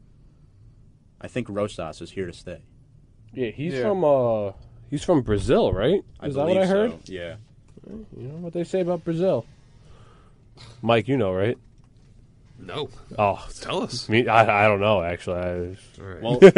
Well, um, he he is American though. He was born in California, um, and went to Southern Oregon. oh, I thought he was actually from like they picked him up from Brazil. No. Like, oh, Um, so what happened was, Rosas was signed um, as an undrafted free agent by the Titans back uh, May 9th in 2016, right after the draft. Uh, and then he was waived by the Titans, and then he signed the reserve future contract with the Giants. Um, after Robbie Gould agreed on a two-year contract with the 49ers, the Giants brought in Rosas, and he beat out Mike Nugent as an undrafted rookie. So, you guys know Mike Nugent pretty well. mm, Ohio State. Yeah, whatever. Okay. um, yeah, so this is a guy that I, I like on the Giants. I like Dixon too. Zak DeOssie, the all Ironman, a long snapper. Those are, you know, the only like three good parts about this Giants team right now. Their kick returners are awful. They just signed Coley, who got waived by the Vikings off the street because Kaelin Clay is hurt. Look, I realize Hunter Sharp fumbled in the preseason on a punt return, but he also returned one for a touchdown why not at least give him a shot? He was familiar with this team. Instead of making 1,800 moves after the final original 53 man cutdown, you cut Calvin Munson. He's gone. I hate BJ Goodson. He's bad.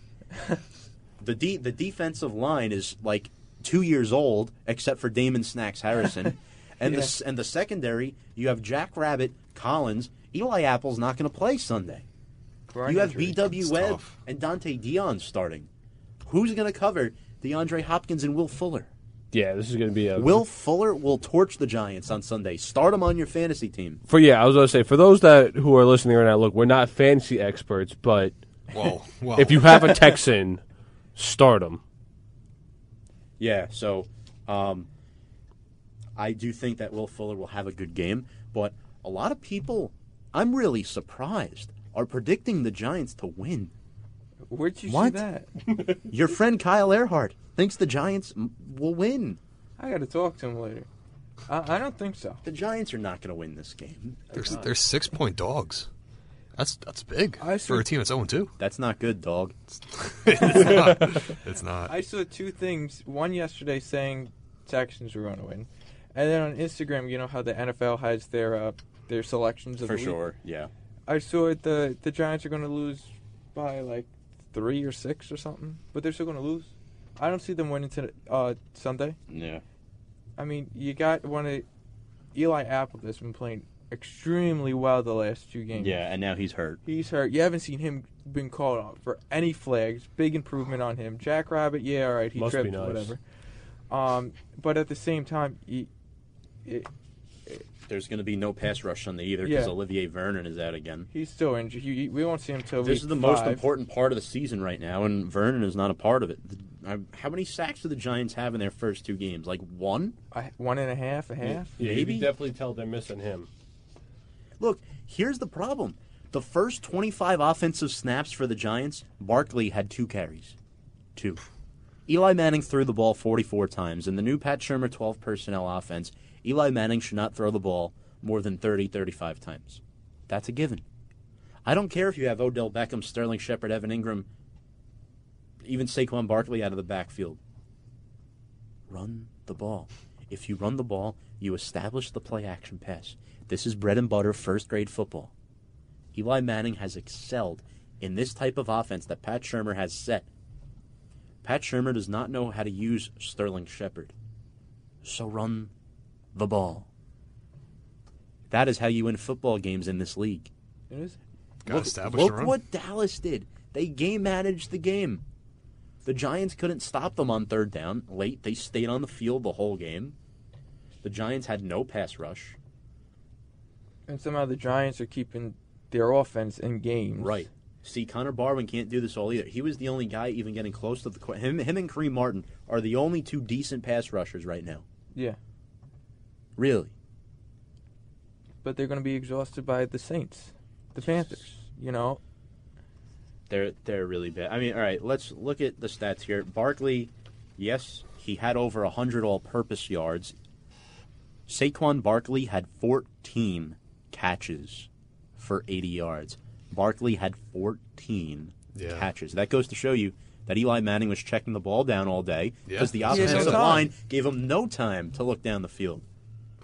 Ideally, you don't want your running back having 14 catches. That's not who you want to lead your team in catches. Ideally. Yeah, I mean, yeah, he's making the first guy miss. that's not fun. but It's not. it really is. You're going to have a bad time doing it. Um, yeah, and the Giants never show up on primetime football. no. I'm sorry. The Giants need to play at one o'clock every week. J- just get them out of the way. Make them the first game of the week. Just get it over. Barkley averaged 2.5 yards a pop. Yikes.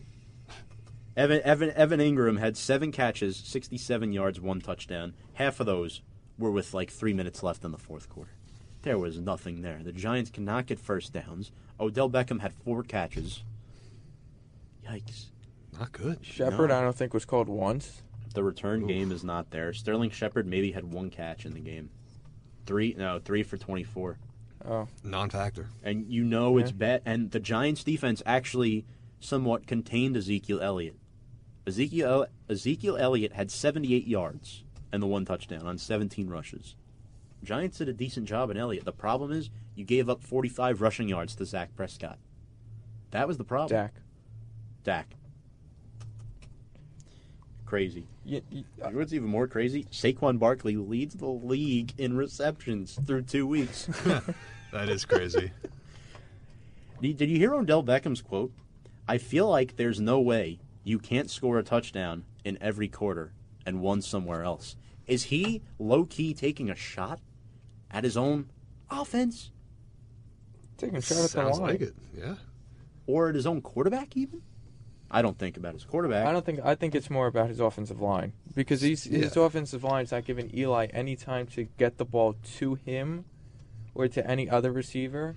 That you have to look at it this way. He's probably yeah. He's probably take maybe taking a shot at everybody, saying everybody on that offense needs to step up their game.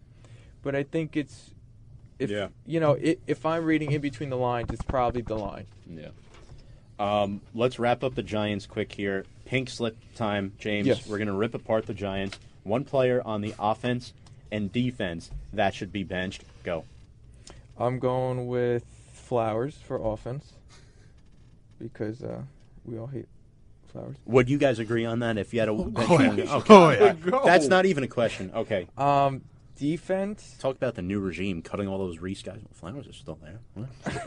Well, This is his fourth year in the league. Whoa, really? yeah.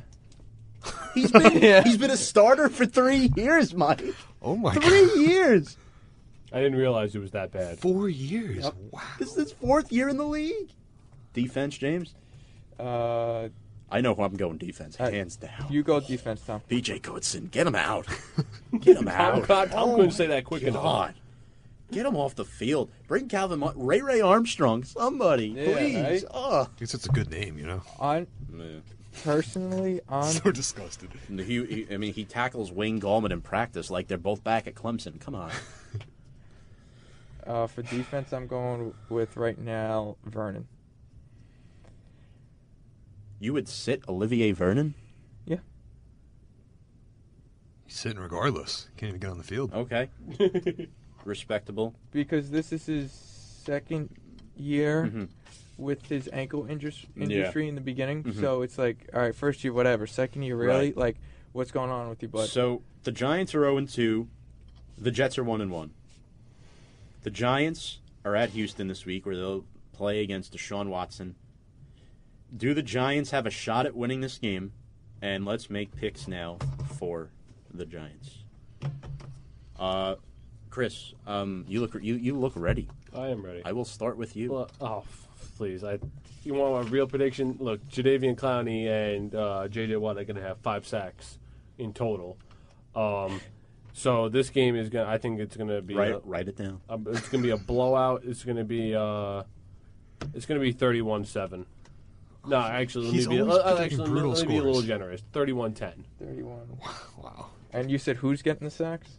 Jadeveon Clowney and J.J. Watt are getting five in total. That's bold. So, okay, five in total. Because who's blo- who's Ereck Flowers going to block? So- Let me answer me that, please. Mike, who's Ereck Flowers yes. blocking? Your prediction. I will take. You know, both teams need a win. Obviously, I will give the Texans the edge home. I will say, a little 27-17 game. Okay. Giants got two TDs and a field goal. more respectable. James. Uh, feel like the Giants are going to somehow win this game. I mean, they gotta. If now, Yeah. then win. Um, I'm going with 21 18. I like it. for Houston. Yeah. Houston, 17-14, final score. Um, the Giants are going down the field late. Giants get a first down. It's called back for a penalty. I'm Fourth and 10. 74. Yep. Four, fourth and 10, interception. Game. Who gets the penalty?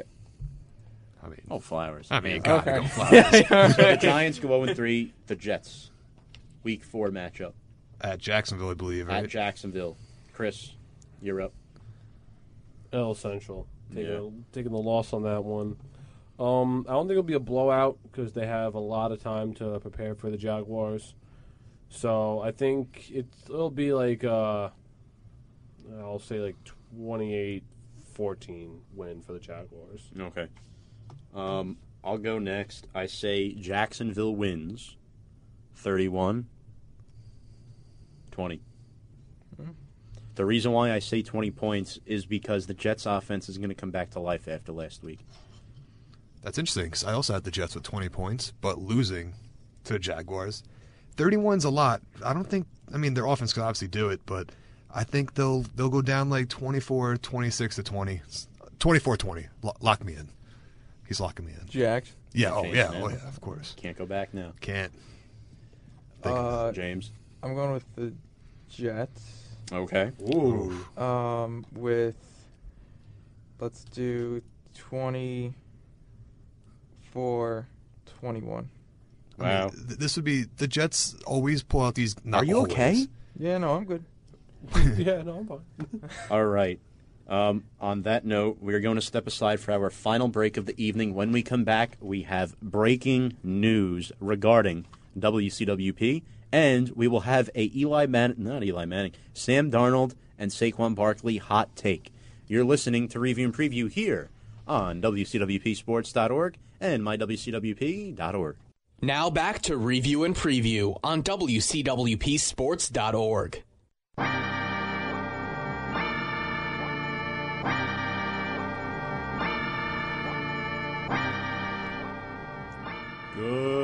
Good evening and welcome back to Review and Preview, folks. I am your host, Tom Scavetta. Breaking news regarding a former WCWP alumni.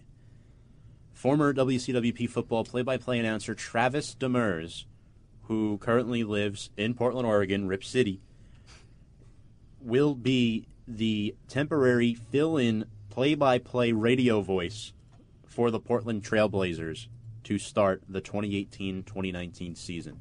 That's awesome. Travis Congrats to Demers got his career start here at WCWP. Since moving out to Oregon, he has done a great job hosting radio shows, and their uh, the Trailblazers regular play-by-play voice Brian Wheeler will be on temporary temporary medical leave, so we hope he is okay. Um, and Travis Demers definitely very happy for him and excited for uh, this opportunity for Travis. WCWP is very proud and I think I speak on behalf of everybody. He was great here, and great to see him doing great things there. Also, um, just to let you guys know, next week we will still have review and preview uh, from Friday seven to nine, but um, Kyle, Kyle Russo will be hosting review and preview. So who's gonna be the studio? It's gonna be Kyle and Mike. It James, will be gonna be Kyle? Russo, No, I got work. Mike Dawes, and an engineer to be announced.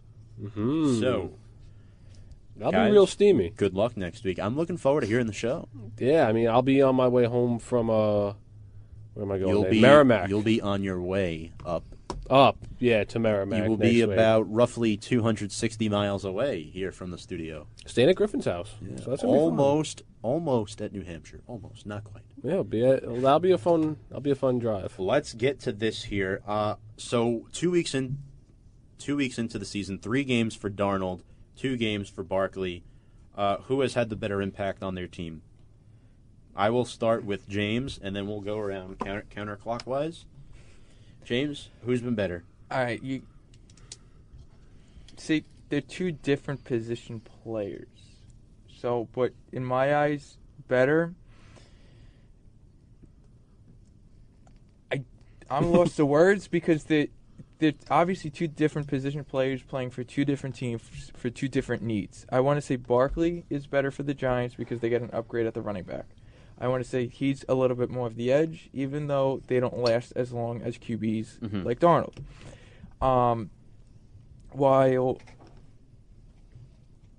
I'm not trying to do any favoritism on uh, this at all, but I'm I'm going with Barkley because he's update he's upgraded that running game. Well, hopefully once we get the offensive line in shape, and then he has proven that he can. He he's not somebody like not a, and a rookie where he's going to get in this type of you know trouble or um, anything that happens to him during the season. You know, he ca- he come out he came out of the backfield all last week and was catching all these passes. So for him to do what he's done, kind of like stepped up in my eyes in the Dallas game to try to help his team, try to push his team over the 50 yard line, um, and try to do better. I see him now. Darnold on the other side, obviously he's a quarterback. He's young last night was unfortunate for him. Maybe pressure got to him. Who knows? Only he knows, and the coaches know. Um, best of luck to him in my eyes. I feel like he's he's going to improve that team a lot mid-season once he's fully informed with everybody in a good groove. Even if they don't do very well this year, uh, he is he's he has one of the probably the brighter futures to come out of New York. Mike, uh, we're short on time, but give your uh, hot take here. Quick pitch. Um, as of right now, the better player is Saquon Barkley. He's the most ready, and I believe he's better. But the ceiling, I would say, is higher for Darnold. So, but I mean, just like James said, the needs it fits each team. But I would say right now, Barkley is a better player. Chris. I'm gonna say Darnold, but it's very close. It's like if someone was like one A, Darnold's one B. I mean, um, Barkley's one B. It's very close. Just and I'm only picking Darnold. and I'm not picking this because I'm a, I'm a Jets fan. I'm picking Darnold because he came out, shined his first game, and he comes in the second game. Yeah, he had two interceptions, but he also threw for 300 yards. That's very hard for any rookie. He's the youngest rookie ever to throw for 300 yards. That's a great accomplishment. And we saw, I mean, yeah, again, the the Browns game doesn't help his uh, resume right now, but I still think uh, he'll be. And Barkley, he's been playing great. He had 80 yards the first game, and if he honestly, if he had a better O line, I think this would be Barkley hands down without a doubt. But because he hasn't had the O line, he hasn't pr- uh, produced up to the, I guess the stats everyone wants him to see. Like he, everyone wants him to see like run for 100, 120 yards and two touchdowns every game. Mm-hmm. He hasn't really done that yet, but I and I agree with Mike that the ceiling is definitely higher for Darnold just because he's a quarterback. You only have like a six to eight year lifespan on running backs, so I'm going to take Darnold. But I do love Saquon, and I think he he'll be he'll flourish in this league. Barkley, no question, uh, because I do think that he is the better athlete of the two. Uh, obviously, he was the most prized player, I think, out of this year's draft.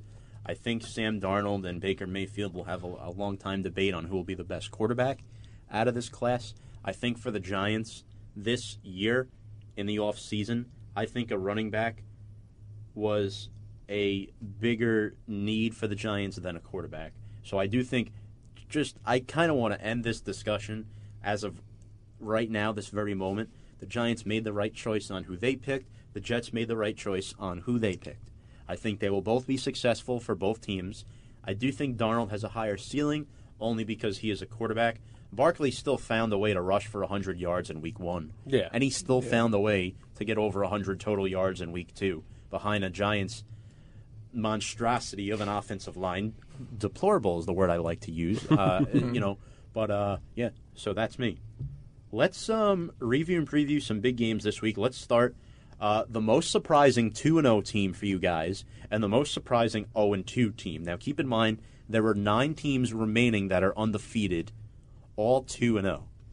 Um, quick change here. I'll start this one since I almost never start on the show. I'm going to go uh, the Tampa Bay Buccaneers, who I actually slipped, and I listened back to last week's show when we were picking division winners for each team. I actually did say Tampa Bay would win the NFC South. Who knew they would be 2 and 0? Chris, I'm going with Tampa Bay. What are your thoughts on that, and who is yours? I'm still laughing about it. Ah, I mean, Tampa Bay's been playing phenomenal. I mean, if they continue this pace, they're just I don't know. I I don't know. Honestly, I'm at a loss of words for the Bucks right now because I really thought they were going to win. Like, I thought they were going to win two games max all year, and now Fitzmagic has returned. Uh, Winston has is sitting on the bench probably rest of the year unless uh, Fitzmagic stink, starts stinking it up. I'm gonna agree with you, Tom. I'm gonna take the Bucks. Um, Bucks is a nice choice. I will take, you know, to be, to be different out here. I, I'll kn- I take know who you're taking. I know who you're taking. Ooh, I'm nervous. South Beach. I was well, my 0 2 team. I was gonna take the. Oh, I just had him. All right, I'll start with the two now. Sure. Uh, Denver Broncos. Okay. I did not. I did not see that coming from the Broncos. Wow. Yeah, Oh, they beat Seattle week one. Yes. Kind of surprising. And then they beat the Ravens after that big win for versus the Bills. And then for 0 2, most surprising 0 2 team, I will take the. I just had it. Oh, the Houston Texans. Did not see that coming. So, you know, they- they got off to a terrible start. So yeah, that those are my uh, two 0 2. James. Uh, two and zero. I'm going with the Kansas City Chiefs. Uh, wasn't expecting that in my eyes personally. Um, I don't know why because they've always started out or they've always been a talk. Um, O and two team. I want to go with. I just had it. Um, I want to go with. Well, the Steelers. They're they're one and one with the tie, but they should be 0 2.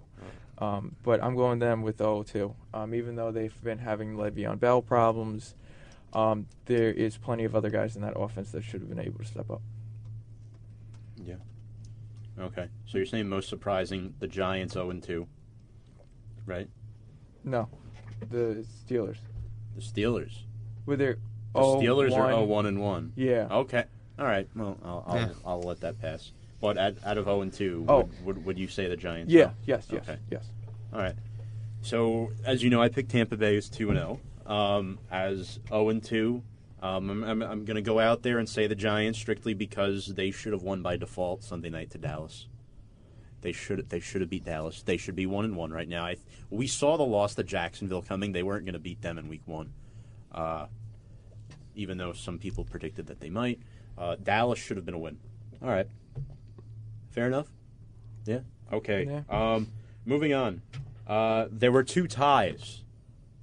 One in week one, one in week two. Uh, this is the first time there's been two ties in the first two weeks in like forever. There were no ties last year.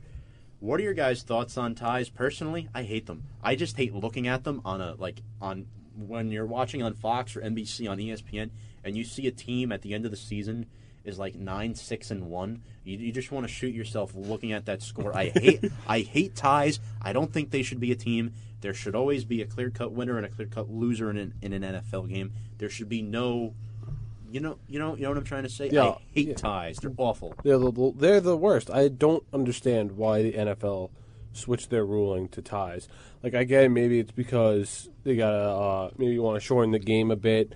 They uh, want to protect player safety, and I get that 100. percent But if that's the case, don't have it end in a tie. Change just change the overtime rules. I think to college overtime rules. I love college overtime rules. They're short. They uh, you don't they can't you're less likely to get hurt and everything like that. So I, I, I personally, if that's what you're going to change it to, change it to college rules. Don't have these dumb ties where it's just so annoying that like, oh yeah, the players they're so happy. I'd rather lose a football game. That's a terrible take. No, I'd rather lose. No, well, that's a terrible take. as a player. When So- does Mike not think Chris has a well, so you'd rather be 0 and 2 than 1 1 and 1? That's just. From a player's oh, no, oh, standpoint, 0 1 and 1? That's from just a a player, bad from a point. player's standpoint, Well, you're wrong. You could say anything right now. You're wrong. from a player's standpoint, I'd rather have I'd rather have the loss because a tie is oh yeah we worked so hard to tie. So you'd rather lose. I'd rather lose. That's a bad take. That's just a terrible take. I don't. I don't mind the ties. Maybe they should uh, extend the, the overtime to 15 minutes. Well, back to 15 minutes. Yeah, they shortened Yeah, it. but like, I don't see a big deal in the ties. Not a ties fan. Well, you're an idiot. I mean, to say you'd rather lose is ridiculous. Wow. Hostility here in the studio, Chris. I, hate I Mike. feel I hate- bad. I hate Mike, Mike. It's just such a bad take. No, it's not a bad take. Tough love, guys. I can't stand it. All right. Um, ne- next question: Who is the MVP through the first two weeks? Fitz Magic or Pat Mahomes? Ooh. Mike, you go 1st We'll start with Mike. Uh, Lord Dawes. I'll go Fitzpatrick. he does have two less touchdowns, but more yards, I believe. And you know, it's it's really a toss up. I mean, they've Yeah. been so good, but I would give the edge to Fitzpatrick, but coin flip for sure. Yeah, I, I also agree with Mike on that. Even though we've been just beefing, I, yeah, I agree with Mike on that. Fitzpatrick, yeah, he does have two less touchdowns than that, but no one expected this from Fitzpatrick. Patrick Mahomes, everyone was kind of like, "Oh, what's he going to do?" Blah blah blah. No one was expecting Fitzmag- uh, Fitzpatrick to come in and, and be this good. Like, I mean, like we saw in the past, like he's shown signs of greatness, but never like this. Never, he's never hit, thrown eight touchdowns, one interception. Was it eight hundred yards? I believe in the first two, eight hundred plus yards Yeah. in the first two games. No one expected that. Just to make this clear, guys, we are not referring to the former New York Met pitcher Pat Mahomes. I hate to kill the moment and bring it down, but there was a Pat Mahomes who played for the Mets. I just looked it up. Yeah, late '90s, early 2000s. Fun fact: his son is actually Pat Mahomes on the Chiefs. Yeah, they were talking about it on the radio today. I heard it was awesome. That's a, that is a fun fact. It you know it went from an awful digressing joke to an actual relevant piece Fun of information. yes. Um, yeah, he is Pat Mahomes the second. Uh, just to be different, I'm going to go Pat Mahomes. I love what Fitzmagic has done for Tampa Bay, but realistically, how long is this going to last? Fitz Fitzmagic is going to get hurt, Yeah. and then Winston is going to come in, and then it's going to derail Tampa Oh, yeah. Bay's season. I think that Mahomes will keep Kansas City consistent much longer. Great name out of Texas Tech. Uh, look, this guy was picked 10th overall in last year's draft. So, you know, something's got to ring a bell there. That Pat Mahomes taking over for Alex Smith, sitting behind Alex Smith for one year, was the best thing that could have happened to Pat Mahomes because now he's ready to take over in an offense that, believe it or not, as much as it fit Alex Smith, it well suits him more than Alex Smith. So I'm going to go with Pat Mahomes. Uh, Fitzmagic. Just because. Because he went to Harvard. Yeah. Yes. He is yes. smart. We He- have he's a had a smart Harvard man. alumni on the show. Oh, See, look, we're a smart show. Josh Lafazan was here back in uh, April. wow. Nice. the Nassau County legislator. I believe it was me, Kyle Russo, here for that. I was not there. for Yeah, that. That was so not. That was not me. it was us here. That's pretty cool. So yeah, no, absolutely. Um, all right, In- big injuries. Uh, Devonta Freeman, obviously out. Uh, James, why? you dropped Devonta Freeman from your fantasy. team. Oh yeah. Well, you know, uh, all right. To be honest, I'm not very good at this fantasy thing. Um, and I saw he was questionable, and I'm like, all right, let me see if there's somebody else better out there.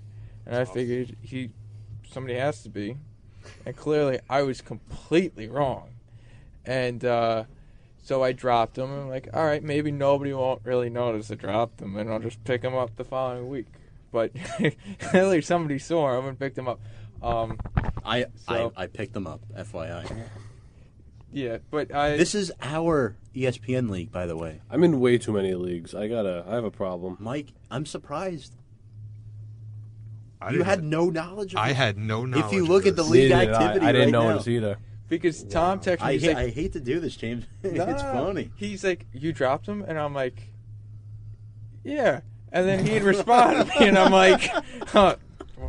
I'm like, you know, I probably said some other Yeah. stuff, and uh, I was like, well, so no, Yeah. I, I learned.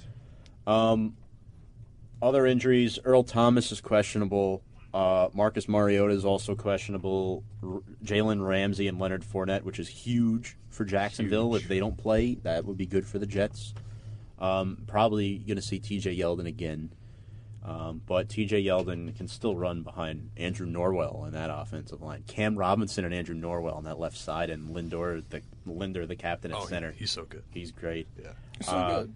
For the Vikings, don't forget Dalvin Cook and Everson Griffen have both been ruled out Ooh, really? this Ooh, week. that's tough. That's hard. So, no Cook, arguably your best player on offense. Everson Griffen, unquestionably your best player on defense. You can make the argument for Harrison Smith, but Griffen's better. Um, perfect week to be playing the Bills. It is. Can I, uh, Tom? I don't know if you saw this, but Cole, Cole Beasley is questionable as well. Okay. I mean, I don't know I if mean, that Dallas, impacts. Dallas doesn't have Yeah. Jack. You know what? But- so you know it's. In case that's anybody's on their fantasy roster, I can't like speak mine. because we lost a little, but still. I think he was the last pick in one of my Um, drafts. uh, so realistically, other games this past week, uh, Atlanta beat Carolina 31-24. Great bounce back win at home at the Georgia Dome. A great week for Matt Ryan and Julio Jones back on track. I like where Atlanta's headed, Mike. Your Super Bowl pick, your Super Bowl Yes. winner Yes, I hope so.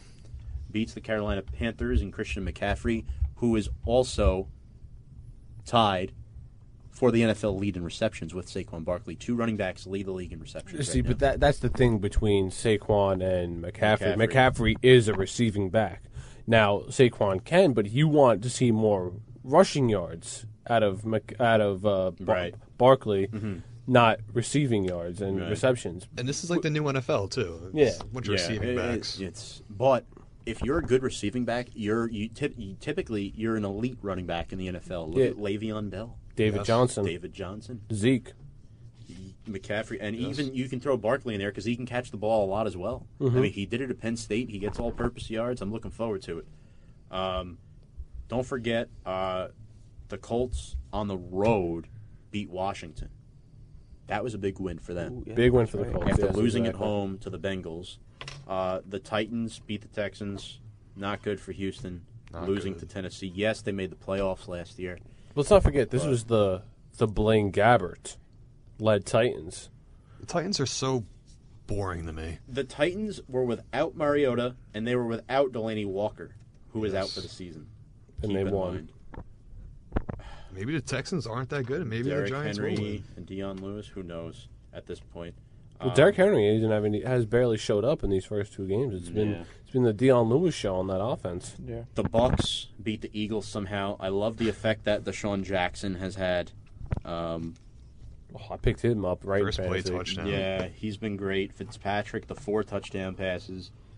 Jackson, four catches, 129. OJ Howard has been good. Don't forget about Godwin, Humphries, uh, Mike Evans, of course. Tampa Bay is, definitely has weapons offensively. Um, yeah, and, you know, they kind of take the Jets' used players and they rebrand them. You know, they're used garbage. Uh, the players that the Jets have disposed of, and Ryan Fitzpatrick and Chandler Catanzaro as well. He is now Yeah. a Tampa Bay Buccaneer. I was tight we didn't bring him back, but I mean, you know, it's whatever. Jason Myers is fine. yeah, so no, he's fine. Not much of a downgrade at all, if you ask me. Uh, since we're short on time here, the Chiefs beat the Steelers, scored 42 points. I've got to ask, guys. Yeah, Bell is holding out, but what is going on This in Pittsburgh stinks. with not just the defense, but Antonio Brown. Yeah. Like what? What in the world is happening? Ben Roethlisberger throws for 450 yards, has a perfect game. Well, I wouldn't say perfect game because he threw the ball 60 times, Wow. but he still lost, man. Yeah, Jesse James had a phenomenal game at tight end. Juju Smith-Schuster mm-hmm. went off. Antonio Brown went off. Vance McDonald was decent, but man, the defense stinks because yeah, Kelce and Sammy Watkins both had 100 yards. Tyreek Hill right behind them at 90. Mahomes had six touchdown passes. Six. I mean, look, this has been a question for year, uh, the past couple of years now that the Steelers haven't had a good defense, and you can definitely tell they're missing Ryan Shazier. I mean, m- man in that middle linebacker position. Yeah. He's a Oh, big, yeah. he's a big time field general. He's like he's the captain of that defense, and losing him, you, you're literally taking out the heart of that defense, basically. And now you're asking other guys to step up, like T.J. Watt, um, Cameron Heyward, and all these other guys to step up who aren't as good of leaders as Shazier was. Shazier was, yeah. You know, I watched Shazier coming out to announce the Steelers pick uh, this year. And, Yeah, uh, he did not look good. Uh, it's sad. I like Yeah, Shazier too no, a lot. I did too. Uh, let's get to the Bills game with uh, the Chargers. Yeah, the Chargers get their first win, but I want to analyze this game for a hot second here. First off, McCoy gets hurt, and now McCoy is having off the field issues. Not good because he's really the only weapon the Bills have. Yeah. Um, Vontae Davis retires mid game. Bad guy. He's Thir- such a bad guy. Yeah, and I was working on this game at NBC, and that's how I knew so much in depth about this game. And I just watched Vontae Davis walk off the field, and he's standing on the sideline. Oh, there's nothing wrong with him. There's nothing wrong. You're down 28 to three at halftime. There's something wrong, and That you was walk one of the, out of the game. That was one of the funniest things I've ever seen in football. He's such a bad. I that's gotta walk so away from the game. funny. I can't compete at this level anymore. It was time for me to go. like I understand In the understand. middle of week two, That's what I'm saying. Like I understand. Like maybe like after the game, you come to a realization, hey, my body can't do this anymore. This ain't for me, dog. Just get out of there. like I understand. Like if you if you after the game, your body was like, you know what, you can't do this anymore. You gotta stop. I get that Yeah. completely. Yeah. But halfway through the game, you were just like, tough. I can't do this. You couldn't yeah. think about that, you know, two hours during pregame, or just you know man it out for the next two quarters, or even just tell your coach at halftime, hey coach, legs bothering me. If I go out there again, something's gonna happen. I really can't. I really can't go out there. I Tell you, coach, don't retire at halftime like a bad guy. Like Yeah. he's he's just awful. Like uh, that that's something you just don't do. The long time Miami Dolphin, uh, it's something you don't do. He- He's had a good career. He- He's, he he's has. a stud. yeah. Yeah. Um, And this is how he'll be remembered. yeah, that's Yeah. how he's going to be remembered. That guy true. who just walked out. And I'm going to say though. one thing about this game. This was Josh Allen's first career start. You're going to walk out on your rookie quarterback like that. I don't care if you're an offensive player, defensive player, special teams. Your rookie quarterback, a bright future for this team, and you're just going to walk off the field. Yeah. Come on. And Josh Allen, by the way, we're extending the the show for an extra five minutes, uh, but Josh Allen is on the sideline pumping up his defensive players like a leader would do. Good. The Bills were down 28 3 to halftime. You know what adjustment they made? Sean McDermott actually started calling defensive plays where San, where, not San Diego, the LA Chargers, they didn't score Yes. a touchdown in the second half. They had three points in the entire second half. Yeah, the Bills lost thirty-one to twenty, but it was just too bad of a first half for Buffalo to overcome with the talent that they have. But their defense played really well in that second half because McDermott started calling the plays. That's his bread and butter. That's what he does. And Allen looked somewhat impressive in that second half. Yeah, that offensive line is putrid. It is though. Give me Eric Wood retired. I so know it's yeah, it's all bad, and plus they rough. traded their left tackle. It's all it's bad. rough. But I mean, you know, he's got the potential for sure. Yeah, He does. Yeah, I mean, look, you, him. give him some we- at least some weapons It's behind tough. him, but It It's was tough. Charles Clay's his best weapon, other than like, Zay McCoy. Jones. I like Zay Zay Jones. Jones, too. He's not good though. no, I know. not not not yet. Not yet. Um, That's a good point. We saw the tie between the Vikings and the Packers. Uh, Can't stand it. missed field goal late by Mason Crosby, right? Yeah. It Yeah. was definitely a tough game to watch. Cousins looked good with four touchdowns, over 400 yards. Do you He- think he he, found looked- his home? Yeah, I mean he looked Oh, yeah. be- he looked better than Rodgers.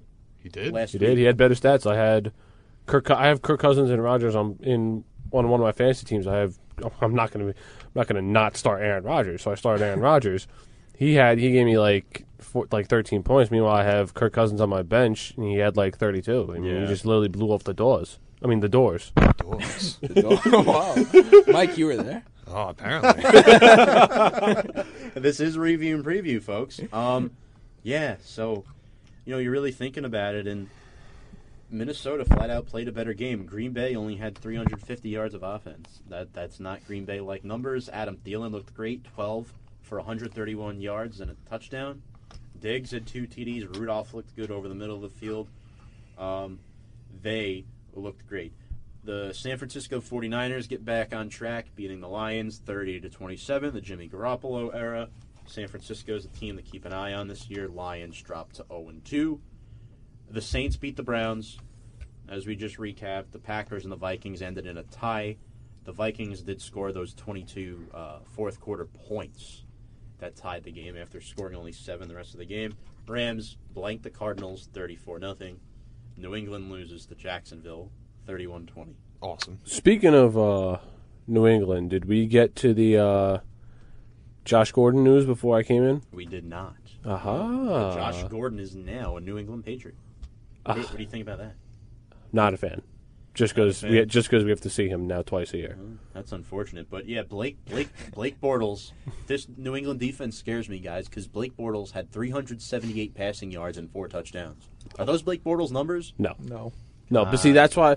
Look, with Blake Bortles, he's the kind of quarterback that will he will have these great games where he will throw for 300 yards and have four touchdowns. But he'll also have the games where, excuse, sorry, he'll have the uh, he'll have games where he throws three interceptions and has one touchdown and 100 yards. So he's an up and down quarterback. I mean, does he play great? Yeah. I just think I just think he happened to have a great game this time.